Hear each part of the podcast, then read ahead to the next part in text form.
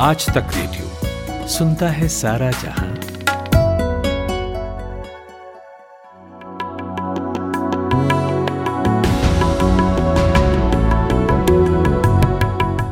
जरा मौसम तो बदला है, मगर पेड़ों की शाखों पर नए पत्तों के आने में अभी कुछ दिन लगेंगे।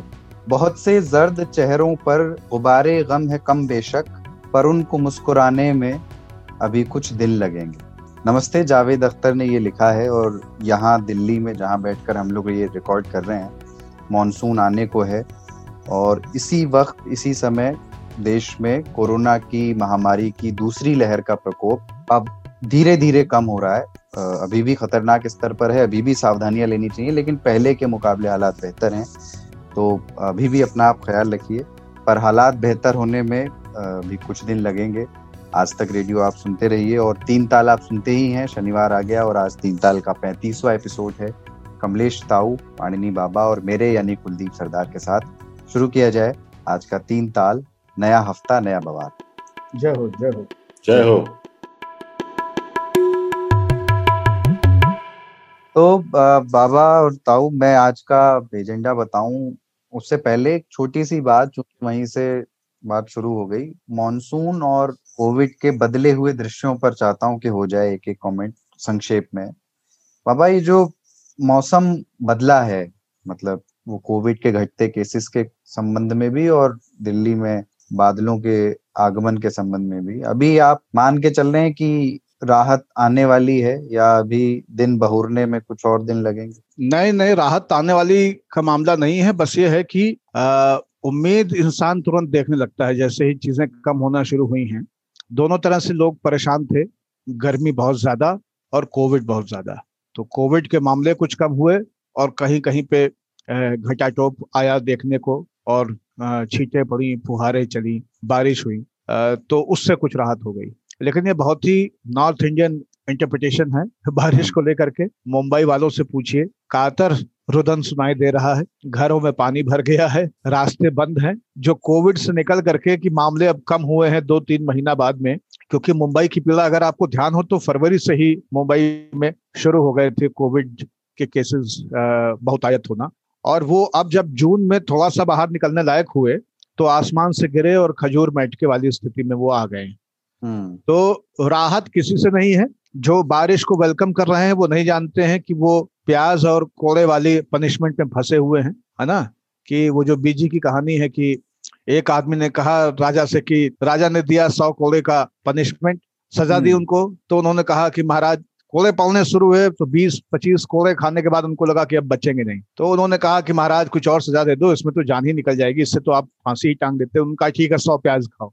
उनका हाँ ये सुविधाजनक है। वो चक्कर में फंस गए हाँ वो फिर वो प्याज खाने लगे और दसवां बारहवा प्याज खाते खाते शरीर में जितने छिद्र थे सब जगह से पानी आने लगा। तो उन्होंने कहा कोला ठीक था ये प्याज अपने से होगा नहीं। है ना? ये करते करते वो सब खाते रहे। तो हम लोग भी कोरोना से निकल के बारिश की तरफ़ जो प्याज वाली उम्मीद से देख रहे हैं हाँ। रोना तो इसमें भी है। राहत किसी से नहीं है राहत बस राहत किसी से नहीं हाँ केवल नुसरत से है। अच्छा ताऊ ये बारिश ना दो तरह की है होती है। एक तो जो अपने समय से आए और जिसका आना चौंकाए नहीं और दूसरी आती है बेमौसम मतलब अचानक वाली। आपको पसंद है क्या? इसमें कोई आपकी चॉइस है अगर दी जाए? वैसे मौसम कोई रोक नहीं सकता लेकिन फिर भी आप आपकी कोई पसंद है इसमें? देखो बरसात के दिन की इच्छा सबकी होती है पर बरसात के दिन जब आते हैं तो बहुत रुलाते भी हैं बहुत सारे जगहों पे। खास करके हमारे शहरों में छोटे शहरों में तो उससे भी ज़्यादा क्योंकि वहाँ प्लानिंग से शहर नहीं बसा होता है। जहाँ तहां घर बने होते हैं नालियों की व्यवस्था नहीं होती और सड़क वहाँ पे नदी बन जाती है। तो वो जो बारिश का मौसम होता है वो तो भाई सब सबकी इच्छा होती है कि आए फिर आए आने के बाद वो रोने लगते हैं। बेमौसम बरसात का ही मज़ा है। जब आपने सोचा नहीं था बिल्कुल। तब फुहारे पड़ जाए तो आपको बहुत अच्छा लगता है। किसानों को उससे बड़ा नुकसान होता है। हम्म। किसानों को बेमौसम से बड़ी तकलीफ़ होती है कि यार अभी तो मैंने बाहर रखा हुआ था गेहूँ। और वही गया तो ये लोकतंत्र है। नेचर से भी सब खुश नहीं होते। बिल्कुल। हम्म। और साहित्य देखिए आप तो वृष्टि का जो पूरा इतिहास और वर्णन है उसमें संयोग और विरह दोनों हैं। तो सावन के गीत हैं फुहारों के गीत हैं है ना? ब्रीडिंग टाइम शुरू हो जाता है पशु पक्षी मछलियाँ सभी। लेकिन उसमें ही कितने सारे बिरह के गीत हैं है ना? कि आग लगे उस सावन में। इस तरह के गीत भी हैं गजले भी हैं कवालियाँ भी हैं। और देखिए तो, टिप टिप बरसा पानी। एक क्लासिकल गाना है जिसने रवीना टंडन को अमर कर दिया। हाँ। और वो पानी ने आग लगाई। वो बस शीर्ष पर पहुँच गया है वो। हाँ। हमारे युग में हमारे युग में तो खैर वो शीर्ष पर ही था। वो एक नया मॉडर्न क्लासिक मानता मैं उसको। और शाहरुख खान ने बहुत कोशिश की कि उसको काउंटर कर ले जाएँ चक धूम धूम से लेकिन वो हो नहीं पाया। हम्म। वो वो भी सुना होगा आपने जौने शहरिया में पिया मोरे नौकर पनिया बरसे टिकट गले जाए रे। ना ना ना। लिया बैरन। ना ना जौने चसनवा से टिकस पिया लई हैं। अच्छा। बरसे पानी हाँ बरसे पानी टिकस गल जाए रे। हाँ। जौने सहरबा का पिया मोरे जई हैं। गिर जाए बिजुरी शहर बर जाए रे। रेलिया बैरन पिया पिया को लिए जाए। रेल को उसने अपना हाँ। बना ठीक है तो आज के एजेंडा को मैं बता देता हूँ संक्षेप में। तो पहले तो कुछ विषयों पर छोटी छोटी बात करनी है पाँच पाँच अब जैसे परसों की। मैं बात बताऊँ परसों की हम्म। एक बात बता देता हूँ आप आइए विषय पे। लेकिन परसों परसों भयंकर गर्मी थी दिल्ली में। हम्म। और रात में क्लब हाउस में उर्दू अदब के ऊपर एक बहुत ही सीरियस डिस्कशन चल रहा था। और डिस्कशन क्या था? मतलब लोग फैज फराज और मजाज इन सबको पढ़ रहे थे। हम्म। और नुख्ते तलफ़ुस इन सब के ऊपर बातें हो रही थी। बड़ी बहुत ही अकादमिया टाइप का वो क्लब हाउस था। और उसमें मैं गया और रस भोर होते होते तब तक अचानक से गुलम गुलम की आवाज़ें आने शुरू हुई और बाहर निकल के देखा तो घर के बाहर जो अमलतास में नए पत्ते आए हैं और केले का एक गाछ उसके साथ में है, ये चमक रहे थे, भीग करके और ज़मीन भीग चुकी थी। तो ये जो ताऊ ने कहा ना कि अचानक बारिश में जो मज़ा है, ये वाकई अलौकिक है। कई लोगों का मन कर आता है कि वो थोड़े से मटमैले पानी को अपने गिलास में निकालें और किसी किसी अच्छे संगीत के साथ उसका स्वागत करें। तो ऐसा बारह होता है लेकिन ये अभी मैं परसों की बता रहा हूँ कि वो अचानक बारिश जो है ना बेमौसम बरसात उसकी एक छवि। अचानक अचानक से याद आया जब आप यहाँ से जयपुर जाएँगे तो एक अचानक सा होटल आता है। है ना? उसका नाम ही है अचानक। अचानक। क्योंकि वह दूर से नहीं दिखता कि वहाँ पे कोई ढाबा या कुछ है लेकिन आप सडनली रियलाइज़ करेंगे कि कहीं आप पार ना हो जाए उसको। उसमें लिखा हुआ है अचानक।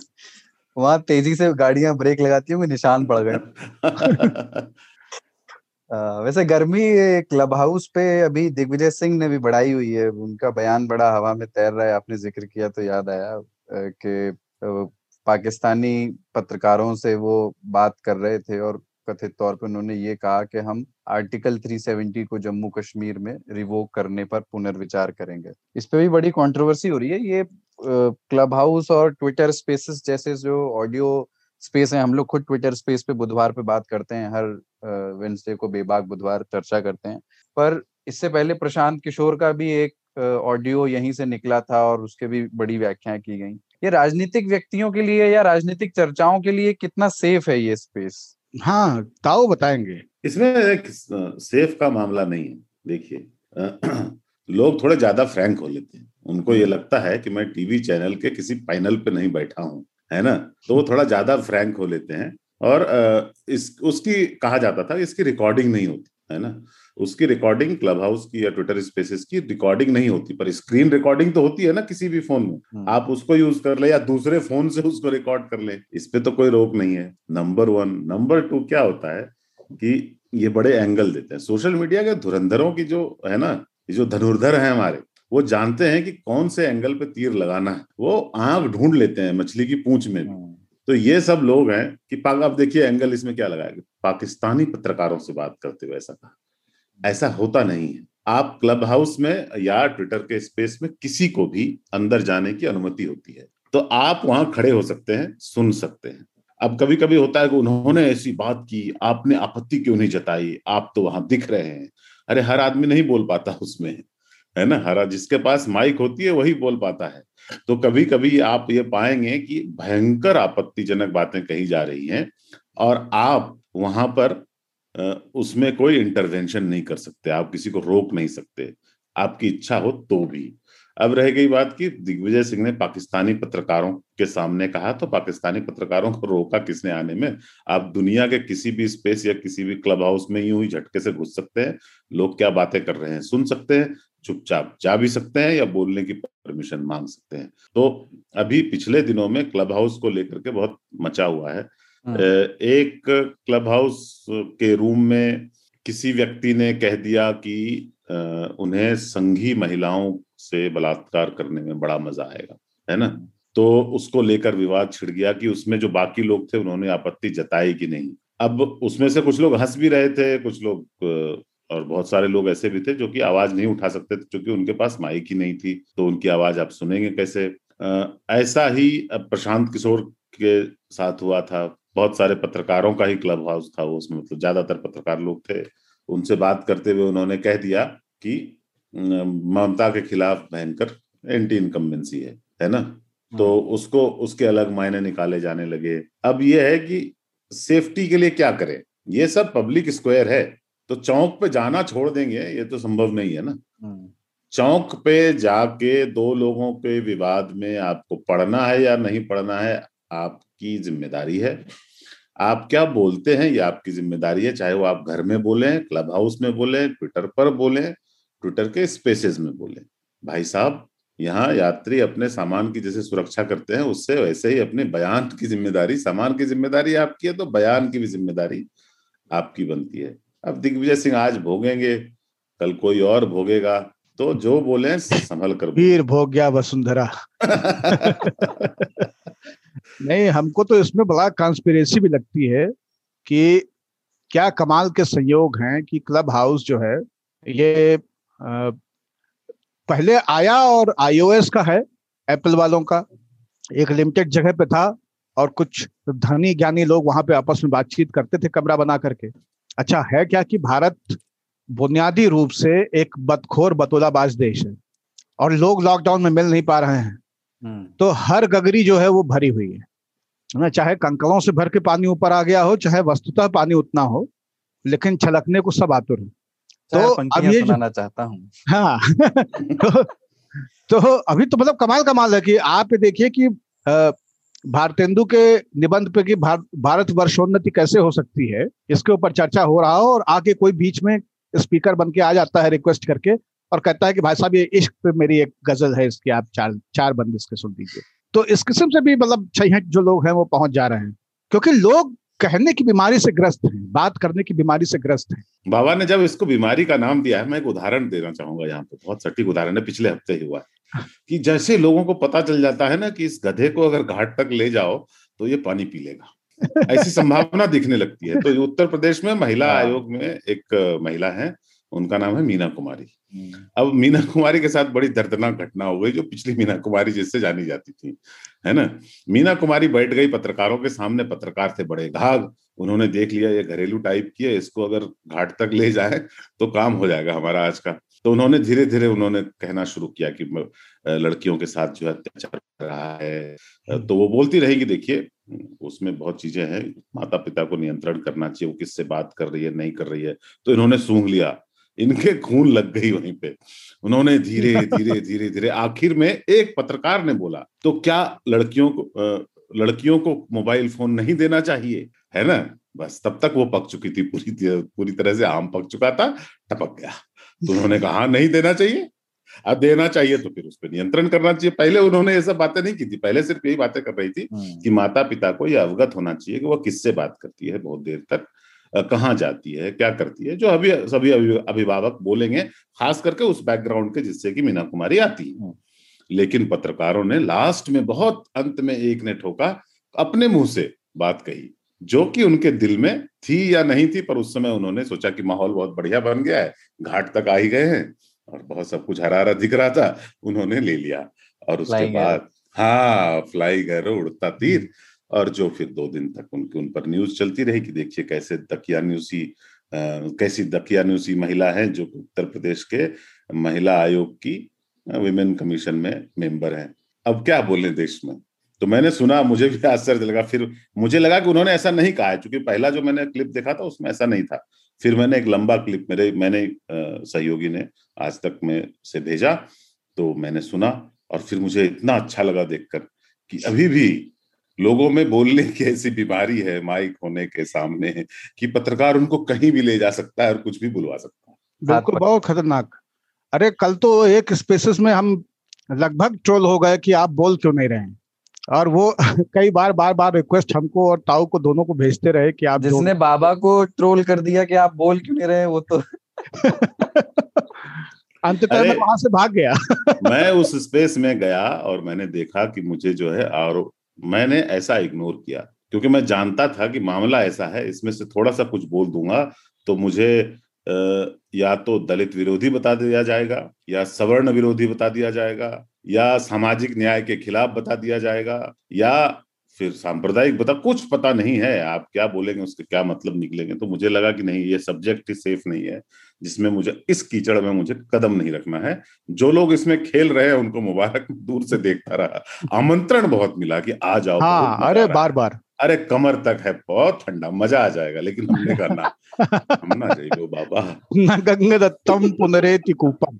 और मैं जो बता रहा था ताऊ कि ये बहुत अजीब सा है कि केवल आईओएस में था और आईओएस इस्तेमाल करने वाले लोग दो से पाँच परसेंट होंगे टोटल मोबाइल कंज्यूम करने वालों में तो कैसे पहले तो प्रचार मिला देश भर में क्लब हाउस को प्रशांत किशोर की क्लिप आने से हाँ। और वो क्लब हाउस की जो मार्केटिंग वहाँ पे हुई उसके ठीक बाद में शुरू हुआ सिलसिला आईओएस से इसको एंड्रॉयड पे लाने का। अब ये एंड्रॉयड पे भी उपलब्ध है और एक बड़ी बिरादरी उस पर आ गई है। और जैसे जैसे विवादित होता जा रहा है, वैसे वैसे पॉपुलर होता जा रहा है। तो स्पेसेस से ज़्यादा गतिविधियाँ जो है वो अभी क्लब हाउस में दिखने लगी है। बहुत सारे रूम्स और बहुत सारी चीज़ें वहाँ पे मिलने लगी तो ये हो रहा है। और लोग ये समझ रहे हैं कि वो दरअसल अपने ड्राइंग रूम में बैठे हुए हैं। तो वो खुल करके अपनी बातें कह रहे हैं। और वही जो ताऊ कह रहे हैं ना कि अपने सामान की सुरक्षा स्वयं करें। वो हो नहीं पा रहे क्योंकि लोगों को लग रहा है कि ऑफलाइन है लेकिन ये ऑफलाइन है नहीं। तो यही है तो मुझे लग रहा है कि क्लब हाउस वाले मामले में या स्पेसेस वाले मामले में ये रोचक जगह हैं रोचक इसलिए है क्योंकि ये देश ही भावनाओं में बहने वाला यहाँ पे गंगा में जितना पानी है उतना ही पानी लोगों के हृदय में होता है। यहाँ पे ऐसे कवियों को श्रेष्ठ माना गया है जिन्होंने कहा है कि जो भरा नहीं है भावों से बहती, बहती जिसमें रसदार नहीं। वह हृदय नहीं है पत्थर नहीं पत्थर है जिसको स्वदेश से प्यार नहीं। तो इस तरह की बहुत सारी कथा सरित सागर है अपने यहाँ। हम्म। लेकिन भैया संकट यही है कि आदत आपकी ऑफलाइन वाली है और प्लेटफॉर्म ऑनलाइन है। तो हवाई जहाज़ की खिड़की से अगर नारियल बाहर फेंकने की कोशिश करोगे तो वो संभव नहीं हो पाएगा। इसलिए बहुत एहतियात रखिए। एक थैला मिलता है उसी में सारा कूड़ा डालें और जब वहाँ पे घूमती टहलती एयर होस्टेस आए तो उनको आप लिफाफा पकड़ा दें। हवाई जहाज़ की खिड़की से याद आया कि लोग कभी कभी बंद खिड़की में गुटका बाहर थूकने का प्रयास करते हैं। है ना? बनारस में ऐसे कई मामले हुए में तो मैंने बहुत सीटें देखी हैं हवाई जहाज़ का नहीं मालूम। नहीं बसों में अगर शीशा बहुत साफ़ हो ना बहुत जैसे सुबह सुबह पर ने बहुत चमका दिया हो तो लोग धोखे में तो ऐसा जाले में हो जाता है? जो है वो क्लब हाउस और स्पेसेस पे हो रही है कि लोग जो है साफ़ देखते ही थूकने का प्रयास कर ताऊ जैसे ही यूपी पुलिस का सघन परीक्षण अभियान चलता है बनारस में कि जो हेलमेट पहन के नहीं घूम रहे होंगे उनका तुरंत चलान काट दिया जाएगा तो लोग बहुत तेज़ी से तीन तीन सौ पाँच पाँच सौ रुपया में हेलमेट खरीदने लगते हैं। हम्म। और मुँह में मसाला भरे हैं और गाड़ी से चलाते हुए बाइक से थूकने की आदत है। अब क्या हुआ है कि ऊपर ढेपा आ गया है? तो कान में हेलमेट के बगल से मोबाइल भी खोसे हुए हैं। तो बात में इतना लीन है कि ध्यान ही नहीं है कि ये सामने एक ठोपा लगा हुआ है। उनको लग रहा है कि नहीं, ये सहज है। अच्छा बनारस में इतनी धूल हमेशा रहती है कि आँखें मिचमिचाई रहती है। तो ग्लास शील्ड है कि नहीं है, पता भी नहीं चलता है कई बार। और आप भच्च से दे देते हैं। और भच्च से दे, ये एक सच्ची घटना है कि एक व्यक्ति गिरा बाइक से और लोगों ने देखा कि एकदम लहू लुहान है तो सबको लगा कि नहीं, ये तो सर्वर फट गया। जब हेलमेट हटाया गया तो वो एकदम हंस के बोल पड़े और फिर उनसे पूछा गया कि कैसे गिर गए। कह अरे सारे का बताइए मैं शीशा लगा रहा थूकन तो सब अंधेर हुई गया सामने. तो क्लब हाउस ऐसी जगह भैया। ध्यान से थूके। ठीक है। तो आज और ये तो बढ़िया शुरुआत एक हो गई, पर और जिन विषयों पे हमें बात करनी है, मैं एक उसका सार संक्षेप बता देता हूँ। एक तो 21 जून से नई वैक्सीनेशन पॉलिसी शुरू होनी है आ, हमने चूँकि वैक्सीनेशन पॉलिसी पर अपने पहले के पॉडकास्ट में काफ़ी बात की है आज एक संक्षिप्त बातचीत उस पर करेंगे एक एक कमेंट उस पर स्वास्थ्य और राजनीति दोनों पर उसके हम्म। संभावित असर पर हरियाणा के फरीदाबाद शहर की पुलिस के ट्विटर हैंडल की बड़ी चर्चा हो रही है आजकल सोशल मीडिया पर जो आम अपराध की घटनाओं को जैसे ट्विटर पे पुलिस के हैंडल्स लिखते हैं उन्हीं को वो काफ़ी क्रिएटिव तरीके से ये ट्विटर हैंडल लिख रहा है। और लोग कह रहे हैं कि क्या फरीदाबाद पुलिस ने किसी साहित्यकार को हायर कर लिया है? इस बहाने पुलिस प्रशासन के सेंस ऑफ़ ह्यूमर की बात करेंगे। आ, थोड़ा सा ज़िक्र बाबा के ढाबा का करेंगे। बाबा की कहानी से हम क्या सीख सकते हैं अपने हाँ, बाबा से पूछेंगे। इस ढाबे से मेरा कोई ताल्लुक नहीं है। हाँ ये ये बार भी आपने हाँ, हाँ दिया था ये इनकी शाखा नहीं है। हाँ हमारी कोई ब्रांच नहीं है नक्कालों से सावधान। हाँ। और और चर्चा फिर थप्पड़ की भी करनी है थप्पड़ पर बात करनी है क्योंकि सिर्फ़ उसी थप्पड़ पे नहीं जो फ्रांस के राष्ट्रपति को पड़ा उस थप्पड़ पर भी जो हमारी माएँ इस्तेमाल करती रही और क्या थप्पड़ को हिंसा के दायरे से बाहर समझना चाहिए या थप्पड़ में जितनी हिंसा है उतनी हिंसा की हमारे जीवन में कोई उपयोगिता हो सकती। है इस पर बात करेंगे। महिलाओं और थप्पड़ से जुड़े द्वंद्व को भी जानेंगे। और उसके बाद वेब सीरीज़ फैमिली मैन के दूसरे सीज़न पर बात करनी है। इस सीरीज़ को लेकर के विवाद भी है। उस विवाद पर भी रिएक्शन लेंगे। बाबा और ताऊ का कि जितना चिल्लात हैं, उतना चौटान है कि नहीं। और दोनों से ये भी पूछेंगे, बाबा और ताऊ से कि उनके जीवन में क्या कोई चेल्लम सर रहे हैं या नहीं? और आखिर में न्योता वाले श्रोता में एक चिट्ठी का ज़िक्र है और उस चिट्ठी में जम्मू कश्मीर से हमारी लिसनर अपर्णा चंदेल ने हमें एक मीठी डांट पिलाई है और सर झुकाकर उस डांट को हम स्वीकार करते हैं। उनको, उनके उस चिट्ठी पे बात करेंगे, उनको जवाब देंगे और बिजार खबरें बीच बीच में आती रहेंगी। दिल्ली एनसीआर में हो रही बरसात की तरह। लेकिन शुरुआत फरीदाबाद पुलिस के ट्विटर हैंडल से परम प्रिय जनता इन दिनों फरीदाबाद पुलिस के रचनात्मक ट्वीट्स से बहुत प्रभावित है। और ताऊ आपको याद होगा हम ही लोगों ने तीन ताल के पिछले एपिसोड में ये जो आ, पुलिस के ट्विटर हैंडल्स की भाषा है कि उक्त प्रकरण में प्राथमिकी दर्ज कर ली गई है वो कितना बोरिंग होता है। हमने उस पर बहुत बात भी की थी उसका उपहास भी किया था। लेकिन फरीदाबाद पुलिस का ट्विटर हैंडल इन दिनों ठीक उल्टा काम कर रहा है। वो बहुत मजाकिया से लहजे में पुलिसिया कार्रवाइयों को साझा करता है। मैं, जिन्होंने नहीं देखा है, एक एग्ज़ाम्पल बता देता हूँ। नहीं तो अभी जो लोग सुन रहे होंगे सुनते सुनते ट्विटर पे जाइए और फरीदाबाद पुलिस का हैंडल देख लीजिए। एक एग्ज़ाम्पल ये बताता हूँ कि जब आसिफ नाम का एक चोर पकड़ाया तो जॉनी जॉनी की तर्ज पर फरीदाबाद पुलिस ने कविता ही बना डाली और लिखा कि, आसिफ आसिफ हाँ बाबा हाँ चोरी किया, ना बाबा ना, तारीख भुगता, ना बाबा ना, पीओ बन गया हाँ बाबा हाँ जेल चलो फिर ना बाबा ना। और हैश टैग था बुरे काम का बुरा नतीजा। कभी कभी ये भी आता है कि अब आएगा मज़ा। इस तरह के हैश टैग्स लगाते हुए वो ट्वीट करते हैं। एक अभी दस जून का ट्वीट है जिस जिसमें अपराधी के साथ पुलिसकर्मी की तस्वीर लगाते हुए जिन्होंने उसको पकड़ा होगा लिखा है कि सूचना युग के हर्षवर्धन समकालीन नाम रिंकू माता फूलन देवी पसंदीदा पे गांजा सुल्फा चरस छद्मवेश प्लम्बर जीविका चोरी। बीवी छोड़कर बीवी छोड़कर चली गई ब्रैकेट में जाना ही था। छापामार लड़ाई में अर्जित लैपटॉप राजकोष में। चित्र अभेद्य सुरक्षा घेरे में सरकारी आतिथ्य का आनंद लूटते हुए।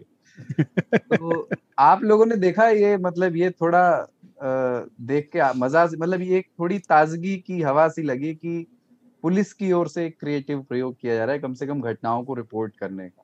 हाँ भला छत्तीसगढ़ कांग्रेस से प्रभावित लग रहा है।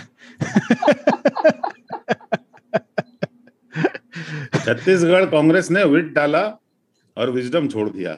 हाँ। है ना होश के नाखून त्यागे और कुछ भी करने लगे। पर एक बात है इसमें ये ध्यान रखना आप कि ये प्रक्रिया जो है ना ट्विटर एक ऐसी जगह थी अभी बहुत बिटर हो गई है। ट्विटर एक जगह थी। ट्विटर में ना एक शब्द अंदर में है विट है ना? हम्म। ट्विटर बहुत विटी जगह होती थी। बहुत हाजिर जवाब बहुत खूबसूरत चुटकुले कुछ मतलब हल्के वाले कुछ गंभीर वाले कुछ बड़े ट्रिकी वाले तो इस तरह की जगह थी। और ये इन्होंने शुरू नहीं किया है। मुंबई पुलिस ने जो जारी रख अभी भी चालू है उनका मुंबई पुलिस ने जो है व्यंग्य का सहारा सहारा और हास्य का सहारा ट्विटर पे लेना शुरू किया था। अभी इन्होंने हाल में एक ट्वीट किया किसी ने कहा था कि भाई गांजा मिलेगा तो उन्होंने कहा कि हाँ हाँ मिलेगा सौ नंबर डायल करो सीओडी करनी पड़ेगी कैश ऑन डिलीवरी नहीं है ये पॉप ऑन डिलीवरी है। ना? तो वो बहुत पुराना है उनका। फिर असम पुलिस ने ये प्रयोग किया और उनका भी बहुत पॉपुलर हुआ। ये लोग हाथ व्यंग को लाते रहे फिर विभिन्न पुलिस डिपार्टमेंट्स ने शहरों के खास करके जहाँ पे यंग लोगों को अट्रैक्ट करने के लिए जो यंग क्राउड है जो ट्विटर फेसबुक सोशल मीडिया से बहुत अभ्यस्त है, उनको अब अट्रैक्ट करने के लिए, उनकी फॉलोअरशिप करवाने के लिए उन्होंने ये प्रयोग किया। फरीदाबाद पुलिस का जो प्रयोग है, वह अनोखा है, इन सब में। क्योंकि इन्होंने, इनके अंदर जो है, वो बिल्कुल वेद प्रकाश शर्मा और सुरेंद्र भवन पाठक की आत्मा जो है, वो चली गई है। और आपने ये बात कहा कि क्या साहित्यकारों को पुलिस ने भर्ती कर लिया है तो मैं बड़े सुख के साथ यह कहना चाहता हूँ कि देश भर की पुलिस में हर ओहदे पर साहित्यकार, कवि, ऐसे हृदय के लोग हैं। हमारे यहाँ ध्यान रखना एमए लिटरेचर करने वाले भी प्योन बनने को तैयार होते हैं, क्योंकि नौकरी की बहुत बड़ी समस्या है। और सरकारी नौकरी के प्रेम में कई साहित्य के विद्यार्थी, जिन्होंने की बहुत उत्तम अंक भी पाए होंगे अपनी परीक्षाओं में वो भी पुलिस में इंस्पेक्टर, सब इंस्पेक्टर ऐसे पदों पर भर्ती जवाहरलाल नेहरू यूनिवर्सिटी में हिंदी विभाग से अधिकतर लोग जो है वो सिविल सर्विसेज़ में जाते थे और उनमें से अधिकतर की इच्छा ये होती थी कि उनको पुलिस वाला काम मिले तो पुलिस अधीक्षक बने। तो ऐसे अच्छा आप अगर जिलों के परिशिष्ट उठा के देखें अखबारों के तो आप पाएँगे कि बारह साहित्यिक गोष्ठियों में या सम्मान या अलंकरण पुरस्कार समारोहों में एक आध डीआईजी एक आध एसपी एक आध एडीएम एक आध कलेक्टर ये सब जो है वो उनको शॉल वॉल पहनाया जा रहा होता है, वो अपनी एक आध गज़ल सुना रहे होते हैं, कभी अच्छी, कभी बुरी, और उसके ऊपर तमाम सारे लोग वाह वाह करते हैं आखिर में ढोकले समोसे की दावतें होती हैं, जलेबी समोसा खाया जाता है और उनको सम्मानित किया जाता है तो क्या करेंगे बेचारे साहित्य हृदय है तो है। उत्तर प्रदेश पुलिस में मैं एक आईजी साहब से गज़ल सुन चुका सुन चुका हूँ। गाते बहुत अच्छा है। अपनी गज़ल नहीं थी उनकी पर गाते बहुत अच्छा है। एक से उनकी गज़ल सुन चुका हूँ। वो सीनियर एसपी थे। उनकी गज़ल बहुत अच्छी क्वालिटी की थी। तो काव्य हृदय कहीं भी बसता है और वर्दी के अंदर भी दिल तो दिल ही होता है। हमारे घर पे हमारे पिताजी एक कार्यक्रम कराते थे हर महीने रायबरेली में साहित्यकारों की गोष्ठी। हम्म। और उसका टाइटल था एक दौर और। तो उसमें जो है स्थायी सदस्य थे हमारे यहाँ उन दिनों एक एडीएम साहब थे और एक बीडीओ साहब थे। और ये लोग हर गोष्ठी में आते ही आते थे। तो कहीं गाँव फूक गया है या कहीं पे हैंडपंप नहीं पहुँचा है या खंबे गिर गए हैं बिजली के इसके बावजूद वो पहुँचते थे और साहित्य को वो अपना समय देते थे। हम्म। तो ये है और ये बहुत बढ़िया प्रयोग है। मतलब मुझे लगता है कि इसमें बुराई कुछ नहीं है क्योंकि हुआ क्या है?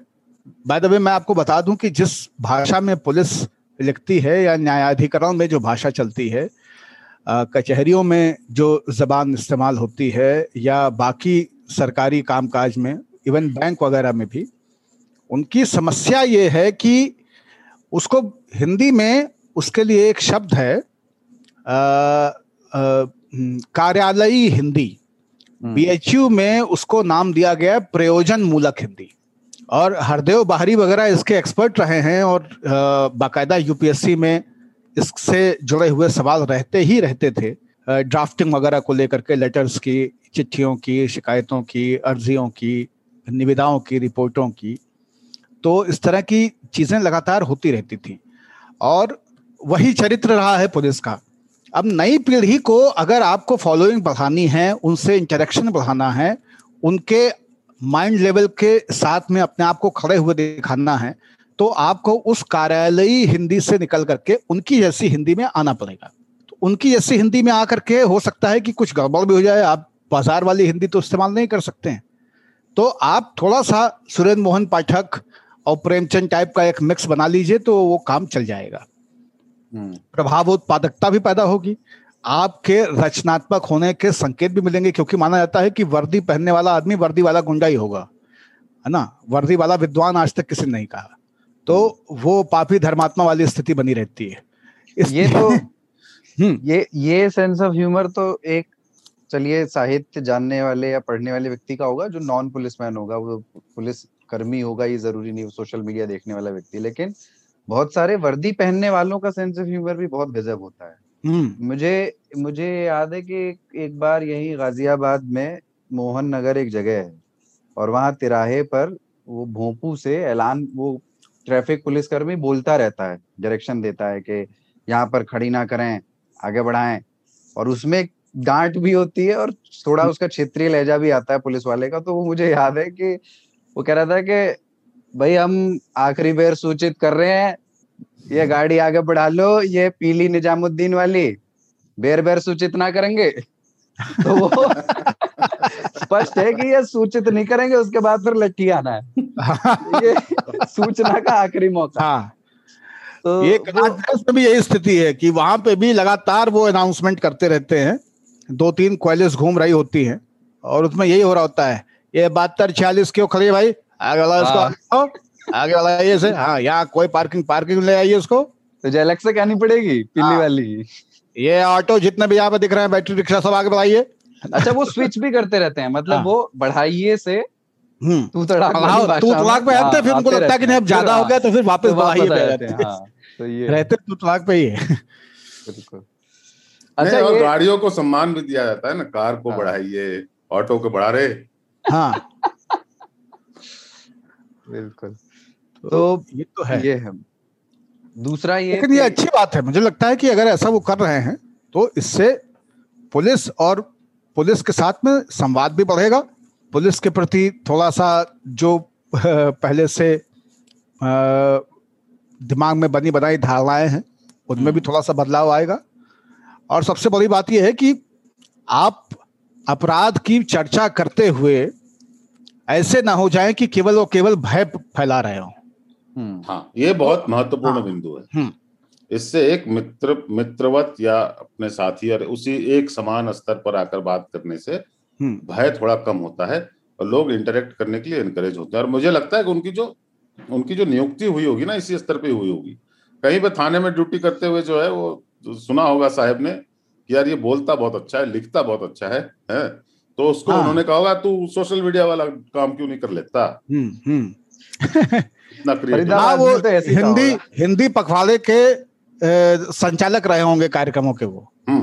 है ना? हमारे बीच हाँ। हमारे बीच श्रद्धेय पुलिस अधीक्षक महोदय उपस्थित हैं और हम उनको लेकिन वो हैशटैग काफ़ी काफ़ी हैशटैग मज़ेदार लगाते हैं वो। हाँ हाँ हाँ। जैसे कि वो कोई बदमाश पकड़ा गया तो उसने कहा कि मुझे तो ये पिस्तौल कहीं और से मिली थी। तो हम्म। हैशटैग लगाते हैं चल झूठे.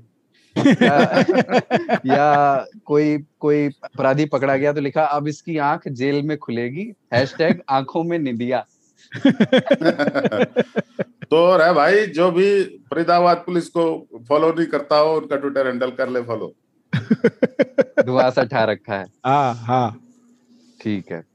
तो यही है। बात अगली बात करनी है मैं यही, फरीदाबाद- यही बात पे यही बात पे ये भी सबको कह देता हूँ आज तक रेडियो का भी ट्विटर हैंडल है।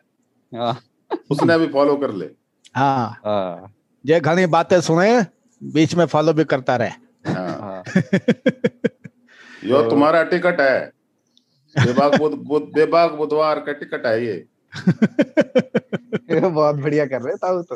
उस दिन ज्ञानदत्त जी ने बोला था कि बिनोविलेंट महंत है ये और इनमें पश्चिम उत्तर प्रदेश के ताऊ जैसी कोई बात नहीं है मुझे आज उनकी धारणा भंग हो जाएगी। ये तो ये ताऊ ताऊ शब्द ही हरियाणा से है। हाँ ताऊ हाँ हाँ। ताऊ शब्द ही यहीं का है। बिहार में तो ताऊ नहीं होता हाँ, तो बिहार पापा या चचा। हाँ। बड़के चचा।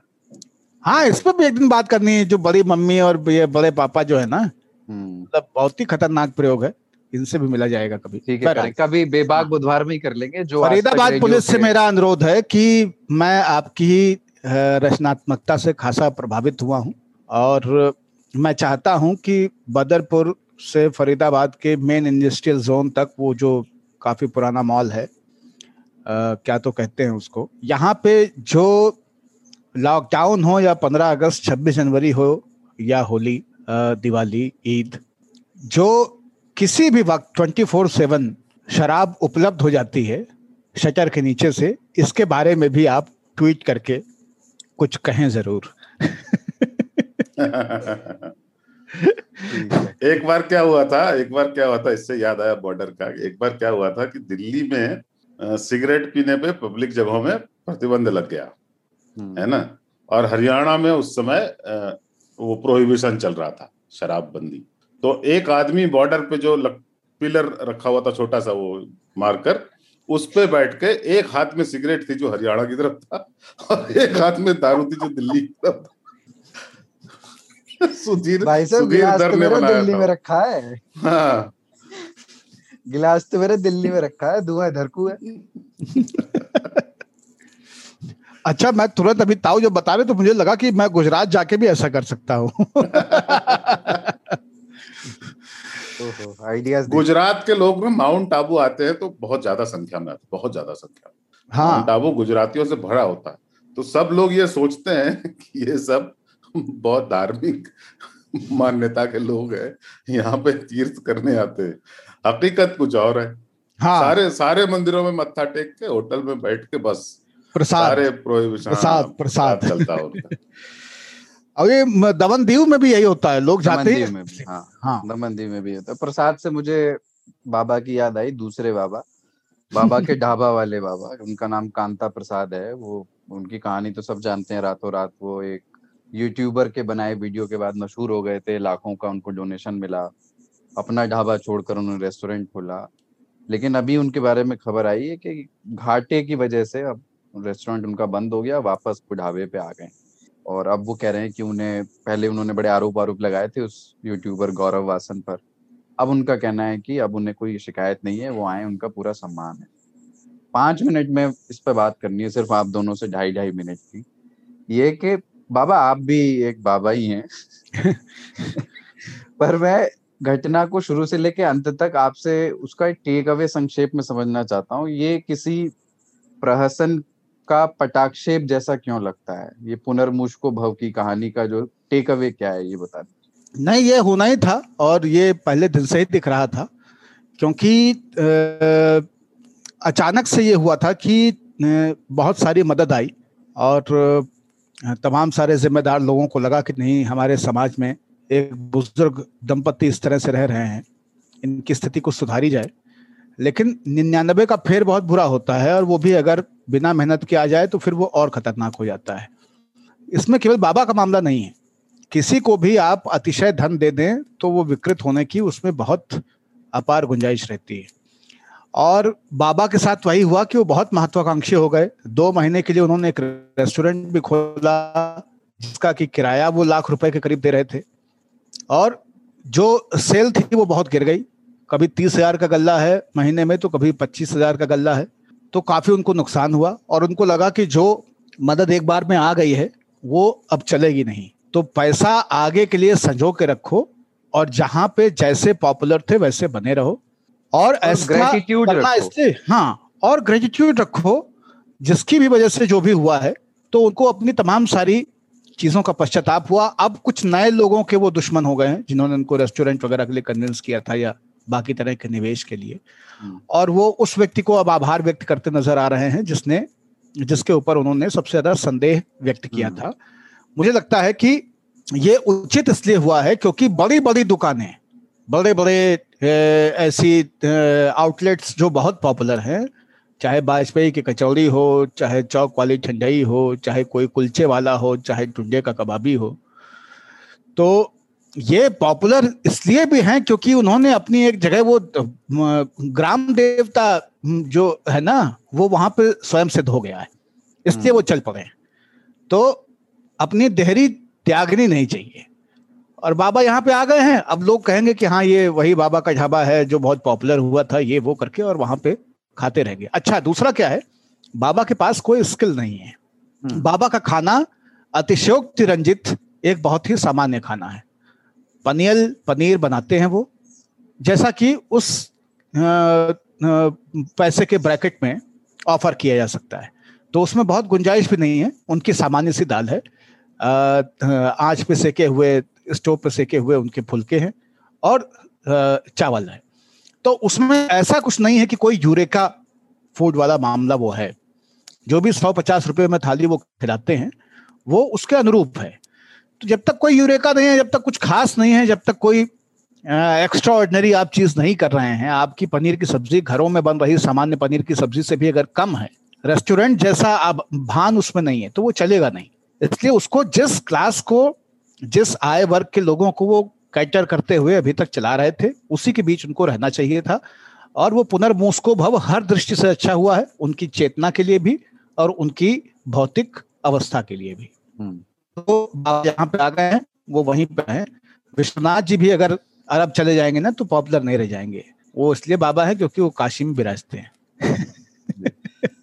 आपको इस तरह की घटनाएँ भावुक करती हैं? मतलब जब आउट ऑफ़ द ब्लू एक रैंडमली किसी गरीब व्यक्ति की मदद की अपील की जाती है, जबकि उसके जैसे या उससे भी बदतर हालात में रह रहे कई लोग हमने आसपास देखे हैं, हमारे बगल में ही रहते हैं।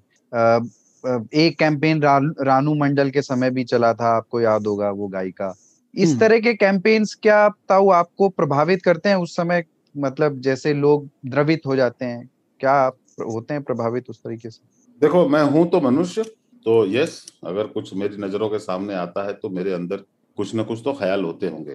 पर एक चीज़ में आ, मैंने आ, एक तरह से अपने आप को मैं बचपन से ऐसा हूँ। वो ये है कि मैं किसी वायरल चीज़ के पीछे नहीं भागता। वायरल मैंने इसलिए बोला कि हमारे बिहार में वायरल ही बोलते हैं और वायरस से होता है वो। जैसे कोरोना हो गया ना ये एक वायरल फीवर है। टीवी सोशल मीडिया में एक रोग है उसका नाम है वायरल हो जाना किसी चीज़ का। लाखों बाबा से भी गरीब लोग दिल्ली में गुजारा कर रहे हैं वो वायरल नहीं हुए हैं। ये संजोग है कि गौरव बासन नाम का एक व्यक्ति जो बाय द वे हमारा सहयोगी रहा था कभी हम्म। वह गुजर रहा था उसने देखा कि बाबा मतलब वो सस्ते में बाबा खाना देते हैं और उनकी हालत है चूँकि पैंडेमिक का सीज़न था लोग कम आ रहे थे तो बाबा रो पड़े और वो बहुत भावुक हो गया और वायरल हो गए। ऐसा ही एक प्रगति मैदान के पास चाय बनाने वाले सरदार जी की कहानी वायरल हो गई। आप कितनी चाय पी सकते हैं उनके यहाँ जाकर? है ना? अपने बाबा ने बाबा वायरल हुए बाबा के को मदद मिलनी शुरू हुई। पेटीएम और तरह तरह के आजकल साधन भी हैं जिससे कि आप किसी को डायरेक्ट मदद कर सकते हैं। गौरव वासन ने अपील की। बाबा को पैसे दिए तो बाबा ने गौरव वासन पे आरोप लगा दिया कि तू मेरे बहाने पैसे बना रहा है। बाबा आजकल दूसरों पे आरोप लगा रहे हैं। हकीकत यह है कि हर बाबा, हर बूढ़ा व्यक्ति आवश्यक नहीं है कि स्किल्ड हो, जो बाबा ने अभी, हम अपने बाबा ने जो कहा। दूसरा यह कि हर आदमी स्वभाव से भी अच्छा हो, दिल से भी अच्छा हो हर आदमी नेक हो यह आवश्यक नहीं ये बाबा नेक नहीं रहा है शुरू शुरू से ही। इसने अपने बेनिफेक्टर्स को ही लताड़ लगाई है है ना? इनके दो बेटे हैं बाय देवे गौरव बासन जैसे। हम्म। उन वो क्या कर रहे हैं उनके लिए? मैं जानना चाहूँगा ना जब लोगों के दान पर आधारित एक रेस्टोरेंट खुल भी गया तो उनके बेटों ने उनके बिज़नेस को बढ़ाने के लिए क्या किया? कुछ नहीं। इसी बाबा की पनीर पर इसी पनियाई पन, पनियल पनीर पर जो जिस अपने बाबा ने जो नाम दिया है हाँ और सा, साधारण सी दाल पर अगर उनके बेटे चाहते हैं कि फिर उनका एक रेस्टोरेंट का साम्राज्य खड़ा हो जाए तो बेवकूफ़ी है। मैं एक बात बताना चाहूँगा आपको एक चुटकुला है है ना? थोड़ा सा यहाँ पे इंट्रोड्यूस कर दू उसको। काकेदा ढाबा है। हम्म। है ना? वो जिन, ज़िंदगी भर ढाबा रहा। आप देखेंगे एक सुखदेव का ढाबा है है ना? वो अपने आप को उसने होटल भी बना लिया पीछे पर जाना जाता है? रजिंदर ढाबा ढाबा के लिए जाना जाता है। आप अपना साम्राज्य विस्तार भी कर लो ना तो आप जिसके लिए जाने जाते हो आप वही हो।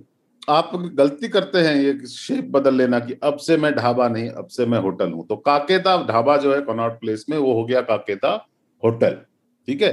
और उसने कुर्सियाँ उर्सियाँ प्रॉपर लगा ली और छत पे अभी हाल में उनके आई थी फ़ोटो की कैसे पैरों पैरों से हम्म। आटा जमा रहे थे हाँ तो क्या हुआ कि एक आदमी जो ग्रामीण टाइप का था वह आकर वहीं पे वॉश बेसिन लगा था छोटी सी तो जगह है तो वहाँ पे क्या करते हैं भारत के लोग वॉश बेसिन मिलते ही? वो करने लगे। खखारना जिसको बोलते हैं है ना? तरह तरह की आवाज़ें निकाल के अपना मुँह साफ़ करने लगे। तो, तो तुरंत आकर एक स्टाफ ने बोला कि क्या समझ रखा है इसको तुमने? ऐसे यहाँ पे आकर के करते हैं किसी होटल में? तो उसने कहा कि तुम्हें पता नहीं है ये एक होटल है। किसी होटल में जाके करके देखो तुम्हें पता चलेगा कि कैसे होता है।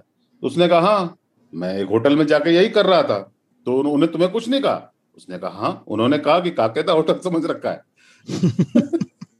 तो, तो आप ये ध्यान दो कि आप क्या हो।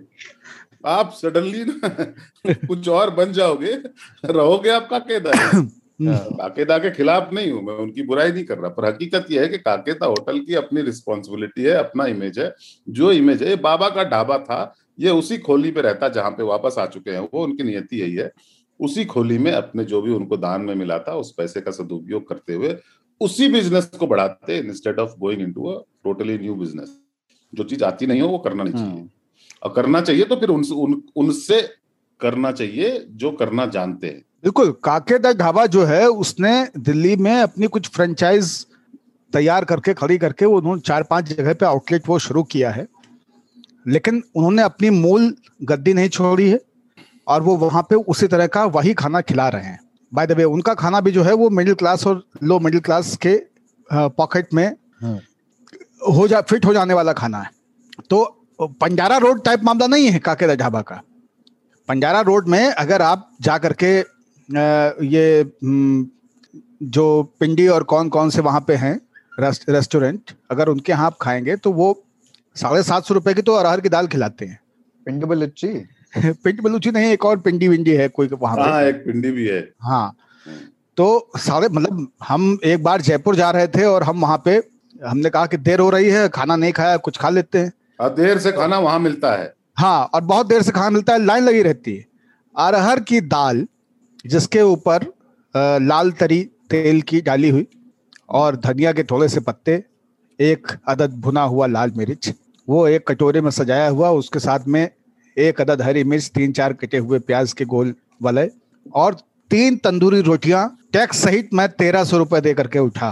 तो मैंने कहा कि यार, इतनी महँगी दाल रोटी मैंने और कहीं नहीं खाई थी जीवन में, जैसी मैंने वहाँ पे खाई। तो लेकिन अब वो वहाँ पर उनका क्लास है। हम्म। वहाँ पर ऐसे ही लोग जा रहे होते हैं तमाम सारे सचिव काका नगर वगैरह में रहने वाले तमाम सारे सरकारी मुलाजिम केंद्र सरकार के बड़े बड़े आला अधिकारी और बिज़नेस वाले लोग ये सब लोग वहाँ पे पहुँचते हैं। तो आप वहाँ पे देखेंगे कि अक्सर शाम को रसरंजन के बाद में खाना खाए खाने के लिए आए हुए परिवार। वो गुलाटी होगा गुलाटी हाँ वो गुलाटी है। हाँ। और वो वहाँ पे खूब मतलब आपस में कई बार तो मैंने देखा है कि लड़ाइयाँ हो रही होती हैं, लेकिन पता चलता है कि एक फलाने मंत्रालय में कमिश्नर हैं और दूसरे जो है फलानी जगह पे सेक्रेटरी हैं और उनकी बीवियाँ लड़ रही हैं। पुलिस वालों को मैंने निरी जीव की तरह हाथ जोड़ते हुए देखा है, सर सर, रहने दिए सर सर सर सर, चले जाइए, सर सर, घर जाइए ना, सर सर, घर जाइए। इस तरह से होता रहता है। तो वो भी एक जगह और ये काकेदा ढाबा भी, बाबा के ढाबा को अपनी नवैयत ध्यान रखनी चाहिए, उससे बाहर नहीं जाना चाहिए। वो जहाँ पे हैं जैसे हैं श्रीलाल शुक्ल ने राग दरबारी में एक आ, आ, कहावत कही है बहुत ठेठ अवधि की कई लोगों को अजीब सी लग सकती है लेकिन कहावत इतनी सी है कि तरे नहीं चौथ सौ सुवर्ण का न्योता है ना? तो जो आपका स्किल है वो स्किल डेवलपमेंट जहाँ पे आप कर सकते हैं वही कीजिए। सही आप बाबा भंडारा रोड एक गलती है। तो भंडारा रोड होनी चाहिए। आप जानते हो ना ये? उस सड़क का नाम पांडव रोड था पांडवा रोड। तो वी अच्छा। वी जो है ना वी थोड़ा सा क्लोज हो गया आर जैसा हम्म। दिखने लगा। एक क्लरिकल एरर ये ये देश कैसा है? एक क्लरिकल एरर को हम आज तक ढो रहे हैं। क्यों? ये हुआ कि वो लोकप्रिय हो चुका है अब। अब क्या करें? अब क्या सही करना है? वो पांडव रोड था इसलिए कि वहाँ पे इंद्रप्रस्थ मतलब वो पुराना किला के पास हम्म, बोला जाता है कि वहाँ पे पांडव किला जिसको कहा जाता है जिसका पांडव कोई वास्ता नहीं है हाँ, लेकिन पांडव तो उसी उसी आधार पे रखा गया था कि पांडवों के नाम पे एक रोड होगा ये। तो पांडवा रोड नाम था वो वी को किसी ने आर जैसा कर, उसने वी लिखा था पर हाथ से लिखा था तो वो पांडारा हो गया।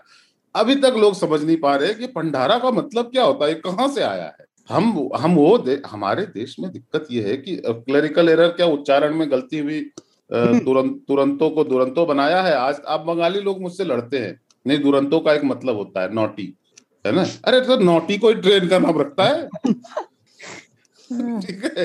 नाटी ट्रेन अब अब क्या था कि बंगाली बंगाल से आई हमारी रेल मंत्री थी उन्होंने तुरंतो बोला सबने सोचा कि तुरंतो क्या होता है तुरंत तो इमीडिएटली कनेक्ट नहीं किया उन्होंने और उन्होंने कहा कि बंगाली में कुछ दुरंतो होता होगा दूरी का अंत। हाँ, है ना? अब इतना लोकप्रिय हो गया दो दिन के अंदर चूँकि सब जगह छप गया तो उन्होंने कहा ठीक है रहने दो। तो वही पंडारा रोड जो है एक गलती है। तो मैं इस जब भी पंडारा रोड के रेस्टोरेंट्स के बारे में सोचता हूँ तो मैं ही सोचता हूँ जब ये रोड ही गलती है एक क्लरिकल एरर है तो वहाँ जाना तो बहुत बड़ी भूल होगी। बहुत बड़ी गलती है। सही। तो अब एक बिजार स्टोरी ले लेते हैं। पहली आप इस पैंतीसवें एपिसोड की पहली बिजार उत्तेजक वो खबर है अमेरिका से आई है जहाँ मतलब वहाँ दरअसल गांजा बच रहा है जबकि भारत में इसके लिए दंड मिलता है। पर वो गांजा मिल रहा है कोरोना की वैक्सीन लगवाने पर। मतलब आप वैक्सीन लगवाइए और इनाम में गांजे का जॉइंट पाइए। आपने भी वो खबर देखी होगी। Joint for. जैप्स स्कीम उसको कहा जा रहा है। जॉइंट फॉर जैप्स तो ताऊ ये जो बार्टर सिस्टम है वैक्सीन की हेजिटेंसी को मिटाने का ये आइडिया आपको कैसा लगा? मतलब हमारे यहाँ तो हो नहीं सकता है लेकिन आइडिया के तौर पे आपको कैसा लगा? देखिए एक एक- लाइन में बोल दूँ ताऊ के बोलने से हम्म, पहले हम्म, कि आपने जब ये सुनाया कि जॉइंट फॉर जैब तो मुझे सुभाष चंद्र बोस की याद आई तो मुझे खून दो मैं तुम्हें आज़ादी दूँगा। हाँ। ताऊ बोलिए। नहीं मैं बोलना ये चाहता था कि बहुत छोटा था ना तो देशभक्ति जगाने के लिए मेरे दादाजी मेरे दादाजी क्या करते थे वो पंद्रह अगस्त को और छब्बीस जनवरी को ना पूरे गाँव में जलेबी और बंटवाते थे है ना? और वो चाहते थे कि सभी आकर के झंडा फहराएँ एक जगह पे। मेरे दादाजी इस मामले में बहुत वो थे स्कूल के लिए ज़मीन इत्यादि दान करना ये सब करते थे तो उन्होंने उनकी जो प्रभात फेरी होती थी बचपन में मैं सिर्फ़ जलेबी के लिए जाता था। देश वेश तो मुझे समझ नहीं आता था है ना? तो झंडा वंडा फहरा वो देखते थे अच्छा झंडे को सलामी दो वो भी कर लेते थे पर हमारा उद्देश्य होता था कि जलेबी मिलेगी। तो सत्यनारायण की हमने कथा के बारे में चर्चा की थी एक हम्म। एपिसोड में। कि सत्यनारायण की कथा सिर्फ़ इसलिए सुननी मिलेगी। थी कि वहाँ पे कुछ प्रसाद मिलेगा। तो ये वे- वे- वैक्सीन हेजिटेंसी में इसराइल ने भी किया कि आप आओ लगवाओ। यहाँ पे बोल रहे दो दिन तक शराब नहीं पीना है। वो कहते थे लगवाओ और बियर लो ठंडी ठंडी दो। तो रेस्टोरेंट में बैठे होते थे वैक्सीन लगाने वाले। इस तरह से लोगों ने हांगकांग में है कि हर हफ़्ते एक लॉटरी निकलती है घर मिलता है लोगों को। हांगकांग में सबसे कठिन चीज़ है घर है ना? बहुत महँगा होता है बहुत दुर्गम होता है खरीदना आदमी के लिए।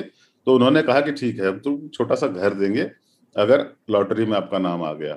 कनाडा ने भी शायद दो मिलियन या कितने डॉलर की लॉटरी रखी हुई है कि आप लोग करवाओ फिर हम हम एक ड्रॉ करेंगे जिसका नंबर आएगा उसको दो मिलियन डॉलर मिलेगा। वैक्सीन हेजिटेंसी के लिए इस तरह के सारे प्रयोगों में सबसे अनूठा प्रयोग अमेरिका का वो देश है जहाँ नया नया गांजा मुक्त हुआ है। अभी भी कुछ राज्यों ने मुक्त नहीं किया है पर हम्म। ज़्यादातर राज्यों ने उसे मुक्त कर दिया है। कि आप गांजे को ले सकते हो खरीद सकते हो और पी सकते हो। क्योंकि गांजा यह माना गया कि जब आपने सिगरेट की आज़ादी दे दी है लोगों को तो गांजा की क्यों नहीं देते? और ये एक विडंबना ज़रूर है कि जैसे मैं गांजा नहीं पीता पर एक विडंबना है कि शिव के देश में गांजा पर प्रतिबंध है। हम्म और ये कैरी प्रूवन कैरी कर proven- सकते हैं थोड़ा सा जितना कि आपके स्वतः सेवन के लिए हो ऐसा भी कुछ रूल है। पर हकीकत यह है कि गांजा यहीं से गया है दुनिया में। और बॉब मार्ले तक गाना गा के अमर हो गए गांजे पे। बिल्कुल। बिहार और यूपी के लोग प्रूवन फैक्ट है गांजा कि कैरेबियन ले गए। हाँ तो प्रूवन फैक्ट है कि उतनी ही मात्रा में गांजा और उतनी ही मात्रा में तमाकू सिगरेट के माध्यम से या किसी और माध्यम से आप पिए तो तमाकू ज़्यादा हानिकारक है गांजे की तुलना में। हम्म, ये प्रूवन फैक्ट है। उसका जो असर लंग्स पे है उसका जो केमिकल कॉन्फ़िगरेशन है उस लिहाज से तंबाकू की पत्ती एम्स्टर्डम वगैरह की तो वर्जना ये हो गई है वहाँ संकट ये हो गया है कि आप तंबाकू नहीं पी सकते गांजा पी सकते हैं। कई एक रेस्टोरेंट है जहाँ पे तंबाकू स्मोकिंग मना है लेकिन वहाँ पे बैठ के आप गांजा पी सकते हैं। तो कि भाई तंबाकू पे प्रतिबंध है ना गांजे थोड़ी है। तो गांजा पीजिए तंबाकू नहीं मिलाएँगे आप इसमें। और यह है कि अति पर यहाँ पे बोल देना चाहिए अति हाँ। हर चीज़ की बुरी होती है। हम्म। है ना?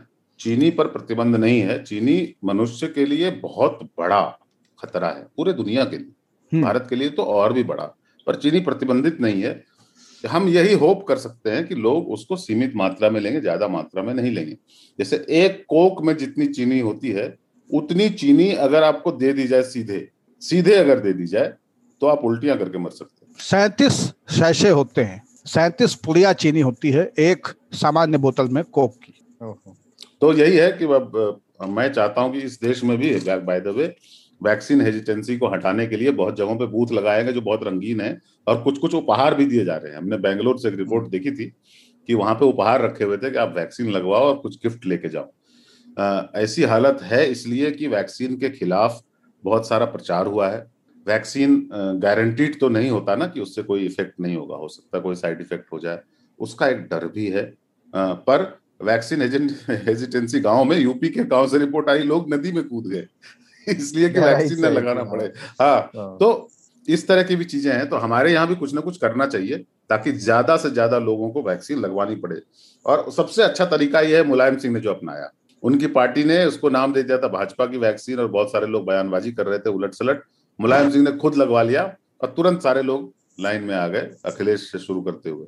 तो इस तरह से नेताओं को भी जो समाज के लीडर लोग हैं उनको जो अभिनेता हैं जिनकी नकल लोग करते हैं इन लोगों को आगे आकर यह बताना चाहिए कि ये वैक्सीन लें इस बीमारी से लड़ने का कोई और दूसरा तरीका नहीं है। हम्म, और अभी लोगों का बहुत ज़ोर जो है सरसों के तेल और पेट्रोल पे है डीजल पे है क्योंकि तीनों ही चीज़ें महँगी हो गई हैं। तो सरकार अगर ये कहे कि हर वैक्सीन पे तीन लीटर या तीन किलो तेल हम देंगे तो लोग पेल के वैक्सीन लगवाना शुरू कर देंगे। हाँ। कई लोग दोबारा भी आ जाएँगे लगवाने गाँव में सरसों अच्छा का तेल दिलवा दो। हाँ सरसों का तेल दिलवा दो। सही। तीन ताल में एक ब्रेक ले रहे हैं और उसके बाद फिर थप्पड़, झापड़ कंटाप को भी कहिए, उस पर बात करनी है और फैमिली मैन के सीज़न टू पे भी करनी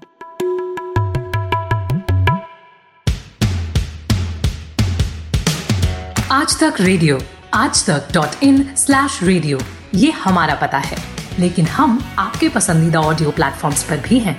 Google podcast Apple podcast Spotify Jio Saavn जैसे ठिकानों पर भी आप हमें सुन सकते हैं। और अगर YouTube आपकी पसंदीदा जगह है तो वहाँ पर भी हमें सब्सक्राइब कीजिए। आज तक रेडियो। सुनता है सारा जहाँ।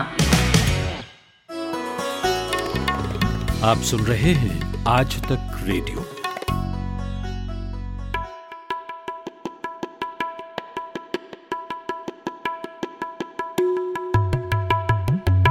Welcome back. आज तक रेडियो पर यह है हमारा वीकली पॉडकास्ट। तीन ताल कमलेश ताऊ पाणिनी बाबा और मेरे यानी कुलदीप सरदार के साथ। आ, और थप्पड़ पर बात करनी है क्यों करनी है? क्योंकि पिछले दिनों फ्रांस के राष्ट्रपति इमानुअल मैक्रो को थप्पड़ जड़ा गया। वो दक्षिणी फ्रांस के दौरे पर पहुँचे थे और ऐसे भीड़ में लोगों से वो मिलने पहुँचे तो एक शख्स ने पहले उनसे हाथ मिलाया और फिर उनको चांटा मार दिया। और उसके बाद उसने नारा भी लगाया मतलब फ्रेंच में नारा लगाया जिसका अनुवाद अगर हिंदी में करें तो सबसे करीब की चीज़ ये होगी, मैक्रो मुर्दाबाद। एबास ला मैक्रो, मैक्रोनी, यानी डाउन विद मैक्रोनिया, ये उन्होंने कहा। और उसके बाद उस व्यक्ति को गिरफ़्तार कर लिया गया। पर हमारे यहाँ ज़्यादा हैरान नहीं हुए इस बात से लोग, क्योंकि हमने नेताओं को पढ़ते थप्पड़ काफ़ी पहले से देख रखे हैं और नेताओं की ओर से, हस्तियों की ओर से आम लोगों को जड़े गए थप्पड़ भी हमने देखे हुए हैं। पर उस सबसे पहले हमने बचपन में पड़े थप्पड़ देखे हैं माता से पिता से शिक्षक से। एक थप्पड़ किसी भी वयस्क को जेल पहुँचाने के लिए काफ़ी है। अगर आप ऐसे ही रैंडमली किसी भी व्यक्ति को सड़क चलते थप्पड़ मार दें। इसके बावजूद थप्पड़ हम सबके जीवन का एक का एक ही अहम हिस्सा रहा अनिवार्य अनुभव है। कार्य है। और और शायद शायद वो हमारी पहली हिंसक प्रतिक्रिया भी है। सबसे पहले व्यक्ति लात नहीं मारता है। किसी पर गुस्सा आता है तो पहले हाथ ही उठता है। बाद के दिनों में ये बहस भी हुई है कि और हो रही है अभी भी कि क्या बच्चों को थप्पड़ लगाना चाहिए या नहीं? और पहले ताऊ से पूछते हैं कि ताऊ आपके जीवन में थप्पड़ों की कोई उपयोगिता रही है कि क्या आपको लगा कि थप्पड़ मारना या थप्पड़ खाना कभी कभी ज़रूरी हो जाता है? देखो थपेड़े समंदर के सहता हुआ में किसी सैंड कासल सा ढहता हुआ में। हम्म। मैं थपेड़े को थप्पड़ में तब्दील करके पढ़ता हूँ हम्म। थप्पड़ से ही बड़ा हुआ हूँ मैं मेरी तो बहुत ही दर्दनाक कहानी रही है कि थप मैं हॉस्टल में रहता था जहाँ मेरे शिक्षक थे हम्म। और एक पांडे जी थे जो हमारे वार्डन भी थे पांडे जी बहुत सख्त चरित्र के आदमी थे हम्म। छोड़ते नहीं थे वसूली भाई थे वो तो उनका थप्पड़ मुझे याद है कई ऐसे थप्पड़ होते थे तो कि मतलब एक थप्पड़ में पूरा अस्तित्व झंझना जाता था जितनी सवा करोड़ दो करोड़ तंत्रिकाएँ होती है शरीर में ना सबको महसूस हो जाती थी एक बार क्योंकि वो मारते बड़े सलीके से थे। और वो जैसे कुछ कुछ बॉलर होते हैं ना जिनका हाथ घूमता तो ठीक ठाक है पर लास्ट मोमेंट में आके भयंकर स्पीड पकड़ लेता है। तो उठाते बहुत हल्का थे लेकिन जब जब वो गाल के बहुत करीब होता करीब था आता था। तो मोमेंटम बहुत खतरनाक होता था। और झटक से लगती थी पागल हो जाता था मैं। उनकी सिर्फ़ एक कहानी सुना देता हूँ मैं कि वो छोड़ते नहीं थे। एक बार मैं उनको बोला कि मुझे घर जाना है फ्राइडे है तो मैं बस पकड़ लेता हूँ दस बजे वाली। और मैं निकल गया, है ना? तो उसके बाद मैं सीधे सिनेमा हॉल गया, पिक्चर देखी और चार बजे वाली बस पकड़ के मैं घर चला गया। उनको किसी ने, मुझे सिनेमा हॉल से आते हुए किसी ने देख लिया और उनको कह दिया कि वो तो वो कितने बजे निकला था? तो उन्होंने कहा कि सुबह निकला था, घर में, घर गया है आज वो। तो उन्होंने कहा, नहीं नहीं, वो गया है शाम की बस से। आप आपको झूठ बोला है उसने। पच्चीस किलोमीटर दूर मेरा घर। उन्होंने अगली बस पकड़ी उसी वक्त है ना? अगली बस पकड़ी मेरे घर गए। मैं घर जाकर अपना सामान रखकर बाज़ार जा चुका था अपने दोस्तों के साथ। छोटे छोटा था मैं। तो मेरे पिताजी से उन्होंने पूछा पिताजी उस टाइम में घर पे थे। पिताजी से उन्होंने पूछा कि कहाँ है वो? तो उनको देख करके पिताजी चकित हो गए कि भाई आप यहाँ क्या कर रहे हो? ये शहर वाली बात नहीं है पच्चीस किलोमीटर बाइक से चले गए। वो शहर और गाँव की बात है। वो शहर से गाँव आए थे तो पिताजी ने कहा, आप चाय पीजिए। बोले, नहीं नहीं, मुझे उससे मिलना है। वो कहाँ है वो? तो उन्होंने कहा, बस अभी निकला बाज़ार की तरफ़। तो बाज़ार की तरफ़ पूरे चौक पर मैं अपने एडमायरर्स के बीच में खड़ा था। हाँ वो बच्चे जो गाँव में ही रहते थे और मुझे एडमायर करते देखो, ये शहर में पढ़ता है हॉस्टल में रहता है। उनके बीच खड़ा था मैं, तब तक वो आते हुए दिखे, वो आए, उन्होंने मुझे एक रसीद किया, ठीक है, और बगल में बस स्टैंड था और बस स्टैंड पे चले गए, क्योंकि उनको वापस भी जाना था। इधर से आखिरी बस्ती उनकी ये छूट जाती तो शायद वो हमें हमारे घर में ठहरते उस रात। तो एक थप्पड़ मारने के लिए उन्होंने उसको पोस्टपोन नहीं किया कि आएगा मंडे को तो मारेंगे। नहीं। आज गलती की है आज ही देनी है उसमें उनका खर्चा भी हो गया होगा बहते हुए बस से आए बस से गए मेरे घर में उन्होंने चाय तक नहीं पी।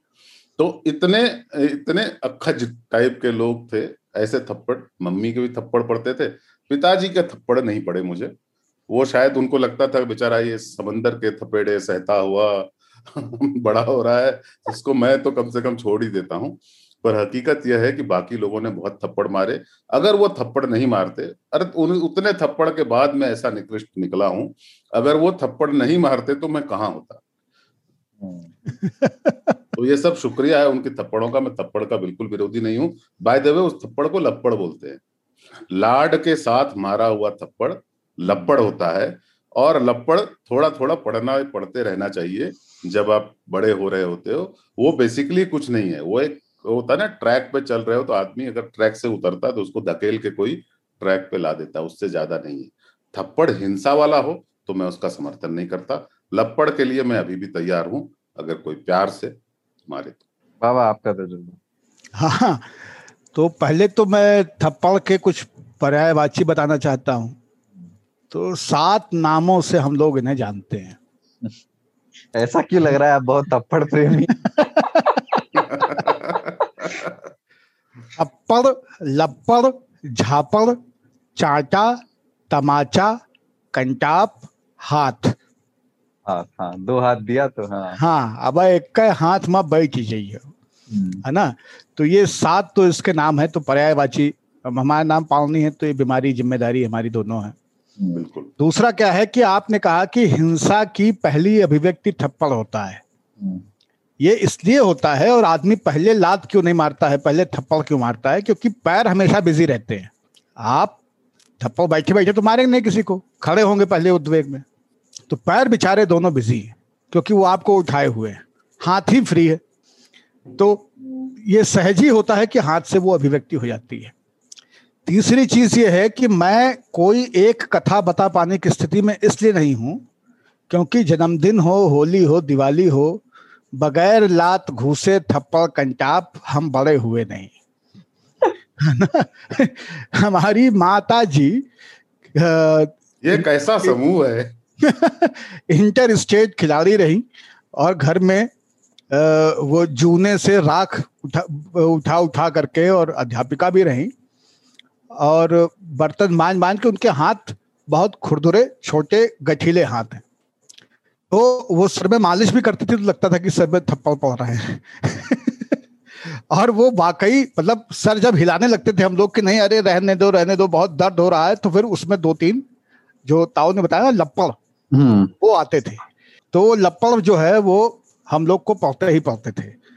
और एक हाँ, ना वो जो आपने लात घूसा बोलिया वो एक बूम मेरठी करके शायर हुए उन्होंने लिखा है कि जब खिजा आई, चमन में सब दगा देने लगे। तिनके उड़ उड़ कर नशे मन का पता देने लगे। और जब मेरी गुस्ताखियों की वो सजा देने लगे, वसल की शब लात घूसा भी मज़ा देने लगे। और इतना ही नहीं रहा। मतलब हम अपनी माँ को एकदम नौ दुर्गा की मूर्ति की तरह देखते आए हैं। तो अच्छा। नौ दुर्गा की मूर्ति की तरह का मतलब है कि जो भी चीज़ हाथ में है उसका भी वो इस्तेमाल कर लेती थी। जैसे कभी अगर पानी लगाया जा रहा है वो पाइप उनके हाथ में है। रस्सी लगता है रस्सी कूदी है तो रस्सी तार वाली होती थी नहीं वो रस्सी कूदने वाली। तो उससे अगर कोई टूटा हुआ बेत है घर में स्टंप है यहाँ तक कि चिमटे फुकनी मुदरी या थपकी जिसे आप कहते हैं कपड़ा पीटने वाली और यहाँ तक कि ऑमलेट का पलटा और करछुल इनसे भी पिटे हैं। तो पिटे तो विधिवत है। हमको ये लगता है कि हमारे हमारी माता जी अगर अमेरिका में होती हम अमेरिका में होते तो वो आजीवन कारावास में होती जितना हम पिटे हैं उनसे। लेकिन मतलब बहुत ही लतियाए गए हैं हम्म। और बहुत प्रेम से तो धीरे धीरे एक आर्ट डेवलप कर ली थी। कि थप्पड़ पड़ने से पहले ही रोने लगते थे। और भाई हमारा इस मामले में बहुत ही कठोर था। वो कई लात घूसे खाने के बाद भी रोता नहीं था। आँख से आँसू गिरने लगते थे, लेकिन रोता नहीं था। कोई ध्वनित अभिव्यक्ति उसकी तरफ़ से नहीं होती थी और वो बस फुपकारता रहता था। तो तो इस तरह की तो बहुत है। एक कहावत जो है हमारे पिताजी सुनाते थे क्योंकि वो उन्होंने अगर कभी लप्पड़ मारा मारा भी प्यार से हम्म। तो वो हमेशा तब मारा जब खाने की किसी बात पे मना किया क्योंकि उनका एक ही रूल था बहुत ही प्रेमी थे कभी बच्चों पे हाथ उठाने के वो बहुत खिलाफ रहते थे और अक्सर जो है हमारे ऊपर पड़ा हुआ लप्पड़ या थप्पड़ वो माँ और पिता की लड़ाई में कन्वर्ट हो जाता था क्योंकि वो बचाव में आते थे और फिर माता जी का एक चिर परिचित आरोप होता था कि तुम्ही ने इन बच्चों को बर्बाद किया है।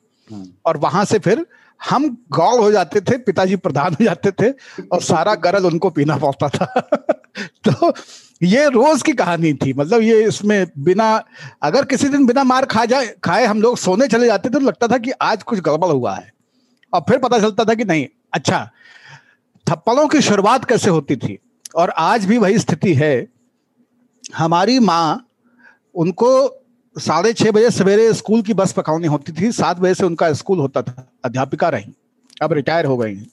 तो वो चार, साढ़े चार बजे एक बार नाम लेती थी। हमारा घर का नाम अंकित है, छोटा भाई संचित। अंकित, संचित, बस एक के बाद दोबारा उन्होंने हम लोगों का नाम नहीं लिया या ये नहीं कहा कि उठ जाओ। उसके बाद फिर चद्दर मुँह से हटा के सीधे थप्पड़ पड़ता था। तो, ये उस... एक नई चीज़ पता चली इसी बहाने मुझे नहीं पता था और आप बिल्कुल हाँ। अंकित लगते भी नहीं है। और मैं मैं आश्चर्यचकित यह हूँ ऐसे हूँ कि किसी के घर का नाम अंकित हो कैसे सकता है? अंकित तो लोग गर्व से बाहर का नाम रखते हाँ। तो क्योंकि इन, इनका बाहर का नाम इतना बड़ा है कि इनका घर का नाम अंकित है। ये एक दिन एक ट्विटर स्पेस में थे मैं सुन रहा था तो किसी ने इनको बोल वो शायद जानता नहीं होगा तो उसने कहा कि आप भी कुछ बोलिए पनिनियानंद जी। तो उसने वो जैसे स्वामी चिन्मयानंद होता है ना जोड़ लिया। नहीं ये हमारे साथ हुआ है कई गोष्ठियों में कई कार्यक्रमों में मुझे पाणन्यानंद बुलाया गया है। हम्म।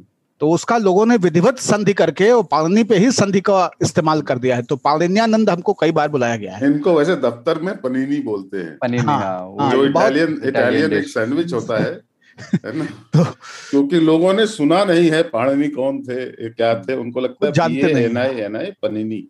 हाँ। तो ये हमारे साथ रहा है और थप्पड़ जो है ना वो इतने अगर नींद में थप्पड़ पहुँच जाए ना तो वो किसी भूकंप से कम नहीं होता है। हाँ। मतलब भूकंप भी आपको इतना भयंकर महसूस नहीं होता है जितना कि नींद में अगर आपको कोई थप्पड़ मार दे तो वो महसूस वो होता है। सपनों का महल आज कचा के गिर के जाए। अचकचा के जगना जिसे कहते हैं। अचकचा के। वो मेटाफर है ना सपनों का महल भरभरा के गिर गया। भरभरा के गिर गया। पिताजी हमारे एक कहावत कहते थे जब खाना खाने पे मना कर दीजिए जैसे मान लीजिए कि चने की सब्ज़ी बन गई है हम्म, या बचपन में हमको परवल नहीं पसंद था अब परम प्रिय है। हम्म, और परवल इसलिए नहीं पसंद था क्योंकि परवल में बीज होते थे और वो दांत के नीचे आता था तो मुझे लगता था कि ये मछली की आँख की तरह कच्चे से फूट गया है। है ना? तो वो बहुत हमको कष्टप्रद लगता था तो परवल खाना जो है मुझे भी इतना ही कष्टप्रद लगता था पर इसके लिए हाँ। इससे बेहतर बिंब नहीं खोज पाया अभी तक मैं वो एक सचमुच में मछली की आँख की तरह उसकी जो वो चूँकि उतना भी कड़ा नहीं होता। हाँ वो भपिया जाता है ना? हाँ। भपिया जाता है तो कच्च से आवाज़ करता था। और आज उसके, उसके मुझे लगा कि- में रस होता है। आज मुझे लगा तीस साल में जो मैं शब्द खोज खोज रहा था वो मिल गया।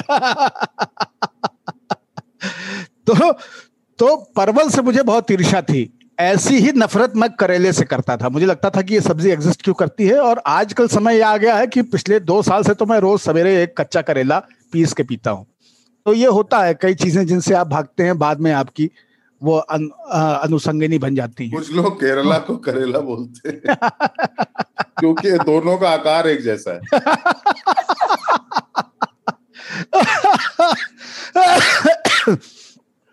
तो पिताजी हमारे एक कहावत कहा करते थे ना कहने पे। और वो बहुत सुंदर है तो आपको थप्पड़ की कहानी में मैं उसको क्यों ला रहा हूँ ये समझ में आएगा कि नाना नाना मत करो नाना है नादान। हम्म, अब की जो नाना कहा दिया तमाचा तान। और ये कहते थे मारने से पहले। इसके बाद भी अगर नहीं खाते थे तो फिर एक लप्पड़ पड़ता था लाड भरा कि खा लो तुम्हारे फ़ायदे की चीज़ है। ठीक। अच्छा एक अच्छा एनआरआई से लेकिन एनआरआई से याद आया। इन्होंने बोला ना कि अमेरिका में होती अम्मी तो फिर मम्मी जो है जेल में होती। वो एनआरआई लोगों का देश प्रेम बहुत मशहूर है। वो भारत से अपने संबंध तोड़ना नहीं चाहते। और साल में कोशिश ये करते हैं कि एक बार भारत ज़रूर आए। मैं समझ गया आप कहा जा रहे हैं। उसका कारण भी तथाकथित रूप से यही है। वो एयरपोर्ट से शुरू होते हैं। दिल्ली में लैंड किया और बच्चों के कान पे एक से एक किया। कर फ़ोन नाइन वन वन कर जरा।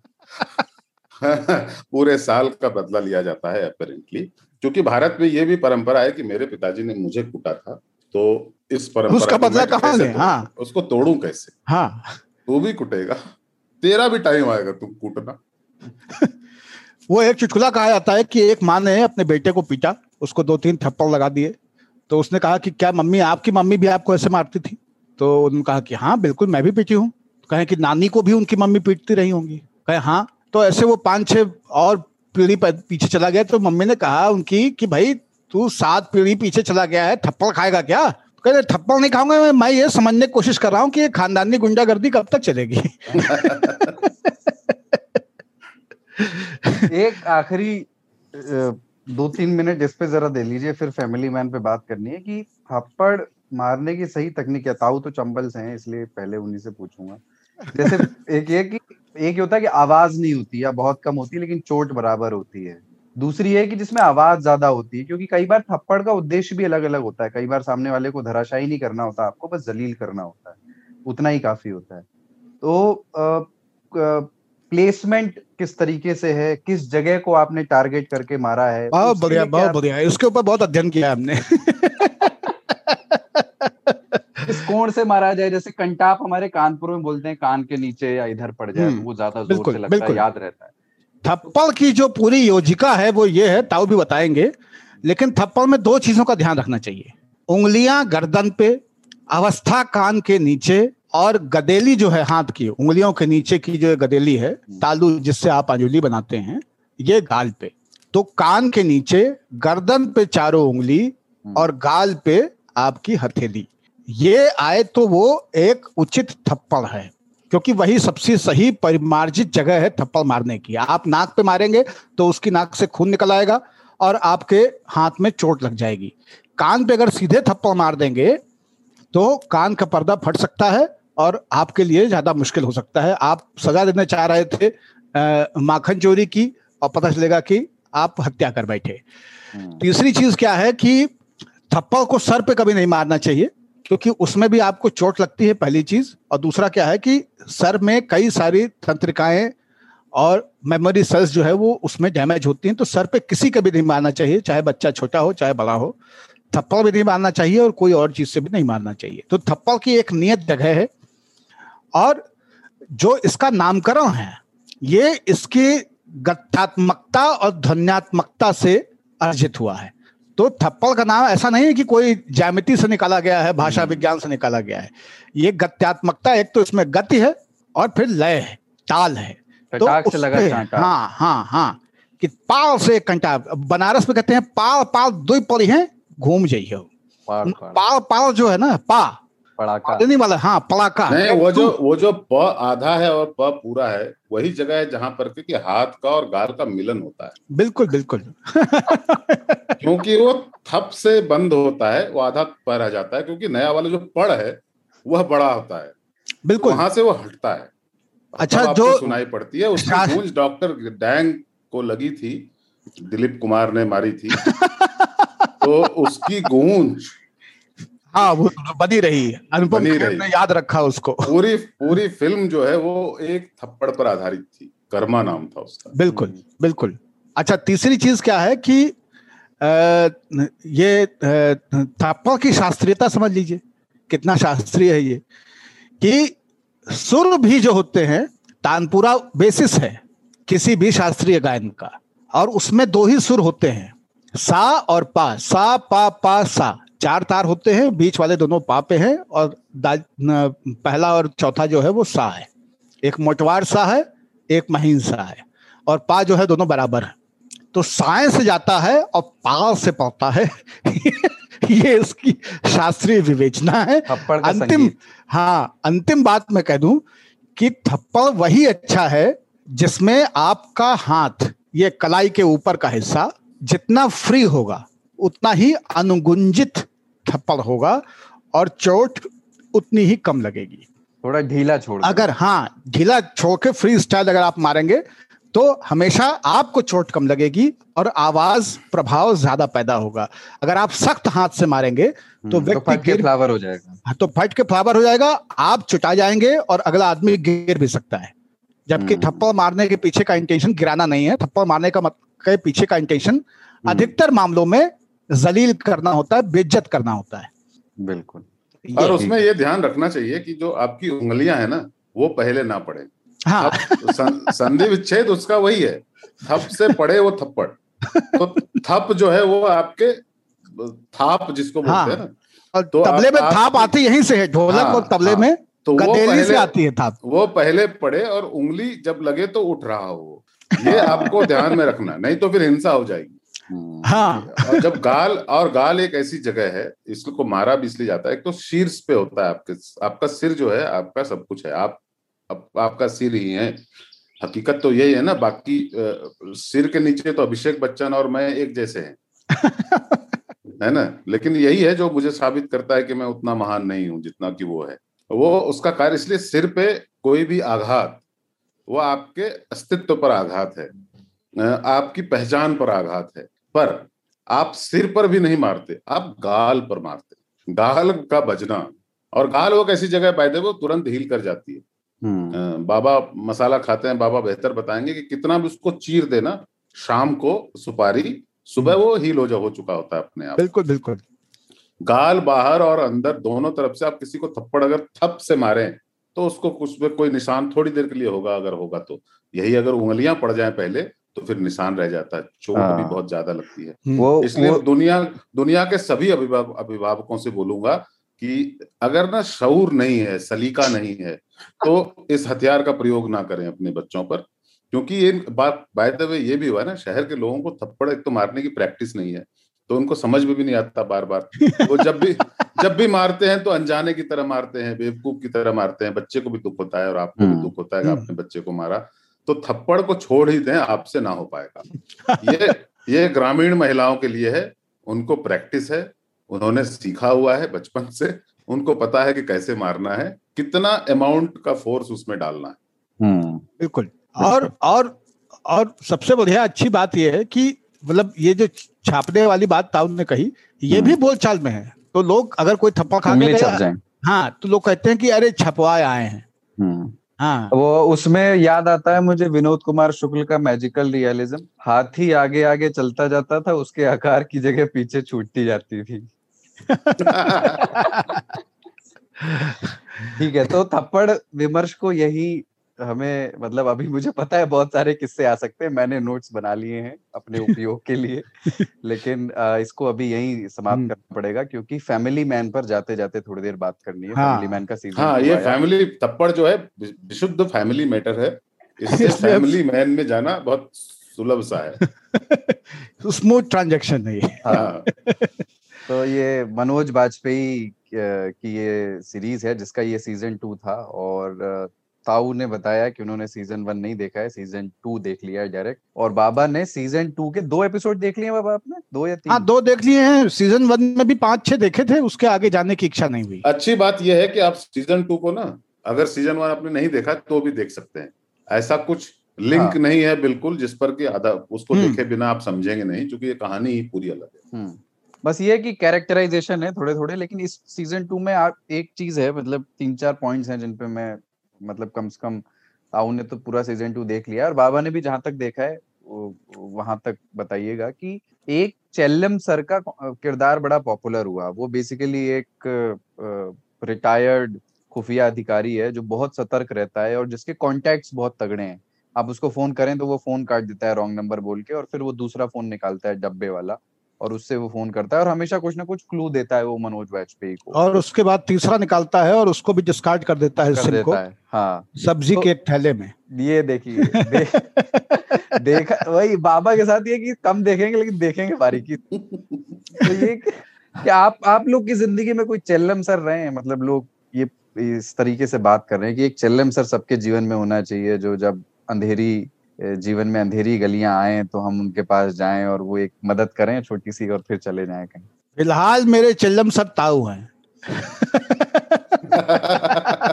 हाल फ़िलहाल के वर्षों में एकदम पॉइंट ही। के बीच से निकाल दिया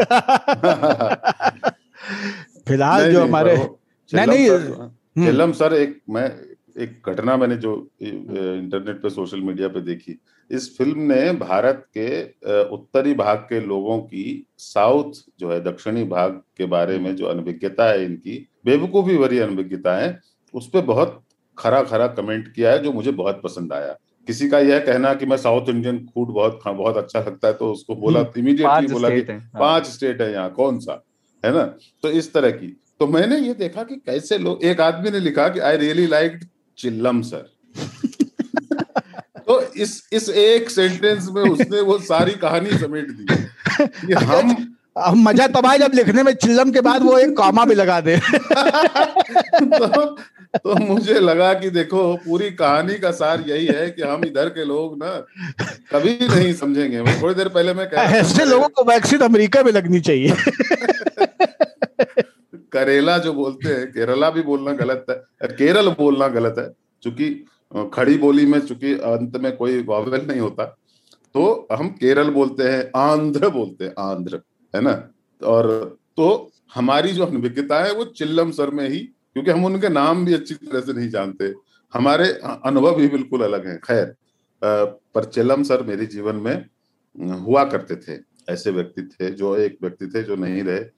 क्योंकि मुझे कोई मुसीबत आती थी तो मैं उनसे संपर्क ज़रूर करता था। पर अब जो जीवन है ना अब चिलम सर जैसा नहीं है। अब आपके जीवन में बहुत चिलम है। क्योंकि हर विधा का एक चिलम होता है। आपको किस तरह की समस्या है आप उस चलम को फ़ोन करते हैं। बिल्कुल।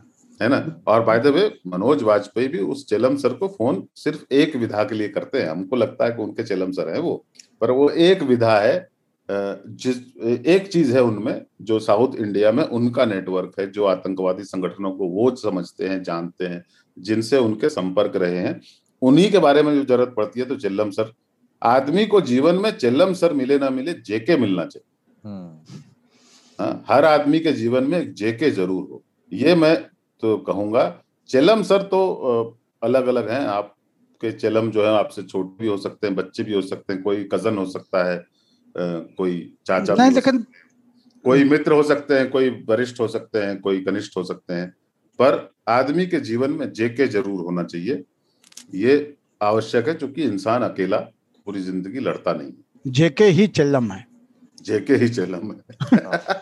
हमारे चल्लम सर एक मैंने ताऊ के लिए अभी कहा आ, कि हाल फ़िलहाल के वर्षों में तो ताऊ ही चल्लम सर हैं क्योंकि मैं इनको व्यक्तिगत सामाजिक सांस्कृतिक पारिवारिक हर तरह के मसले में अपना सलाहकार अपनी तरफ़ से नियुक्त किए हुए हूँ। नहीं वो तो वो तो वो तो एक शब्द है उर्दू में अंजुमन तहसीन बाहिनी है ना? म्यूचुअल म्यूचुअल एडमिरेशन क्लब होता है। नहीं एडमिरेशन ही नहीं मतलब आपदा नहीं, नहीं, तो, हाँ म्यूचुअल होता है वो। आपदा में भी जिसको याद किया जाए वही चिल्लम सर है। तो लेकिन उसके पहले पंद्रह साल मैं रिपोर्टिंग में रहा हूँ दिल्ली में और उसमें मेरे चिल्लम सर जो है बहुत सारे लोगों से मैं ज्ञान अर्जित करता रहा हूँ अलग अलग विचार और संकुलों के लोग। लेकिन राम बहादुर राय मेरे चिल्लम सर रहे हैं क्योंकि पंद्रह साल मैंने बीजेपी कवर की है कांग्रेस भी कवर की है और उनसे कई सारी चीज़ों के पीछे की कहानियाँ उनकी ऐतिहासिक पृष्ठभूमि मैं समझता रहता था। दुनिया को एक नया चल्लम सर मिला हुआ है आजकल जिसका नाम गूगल है।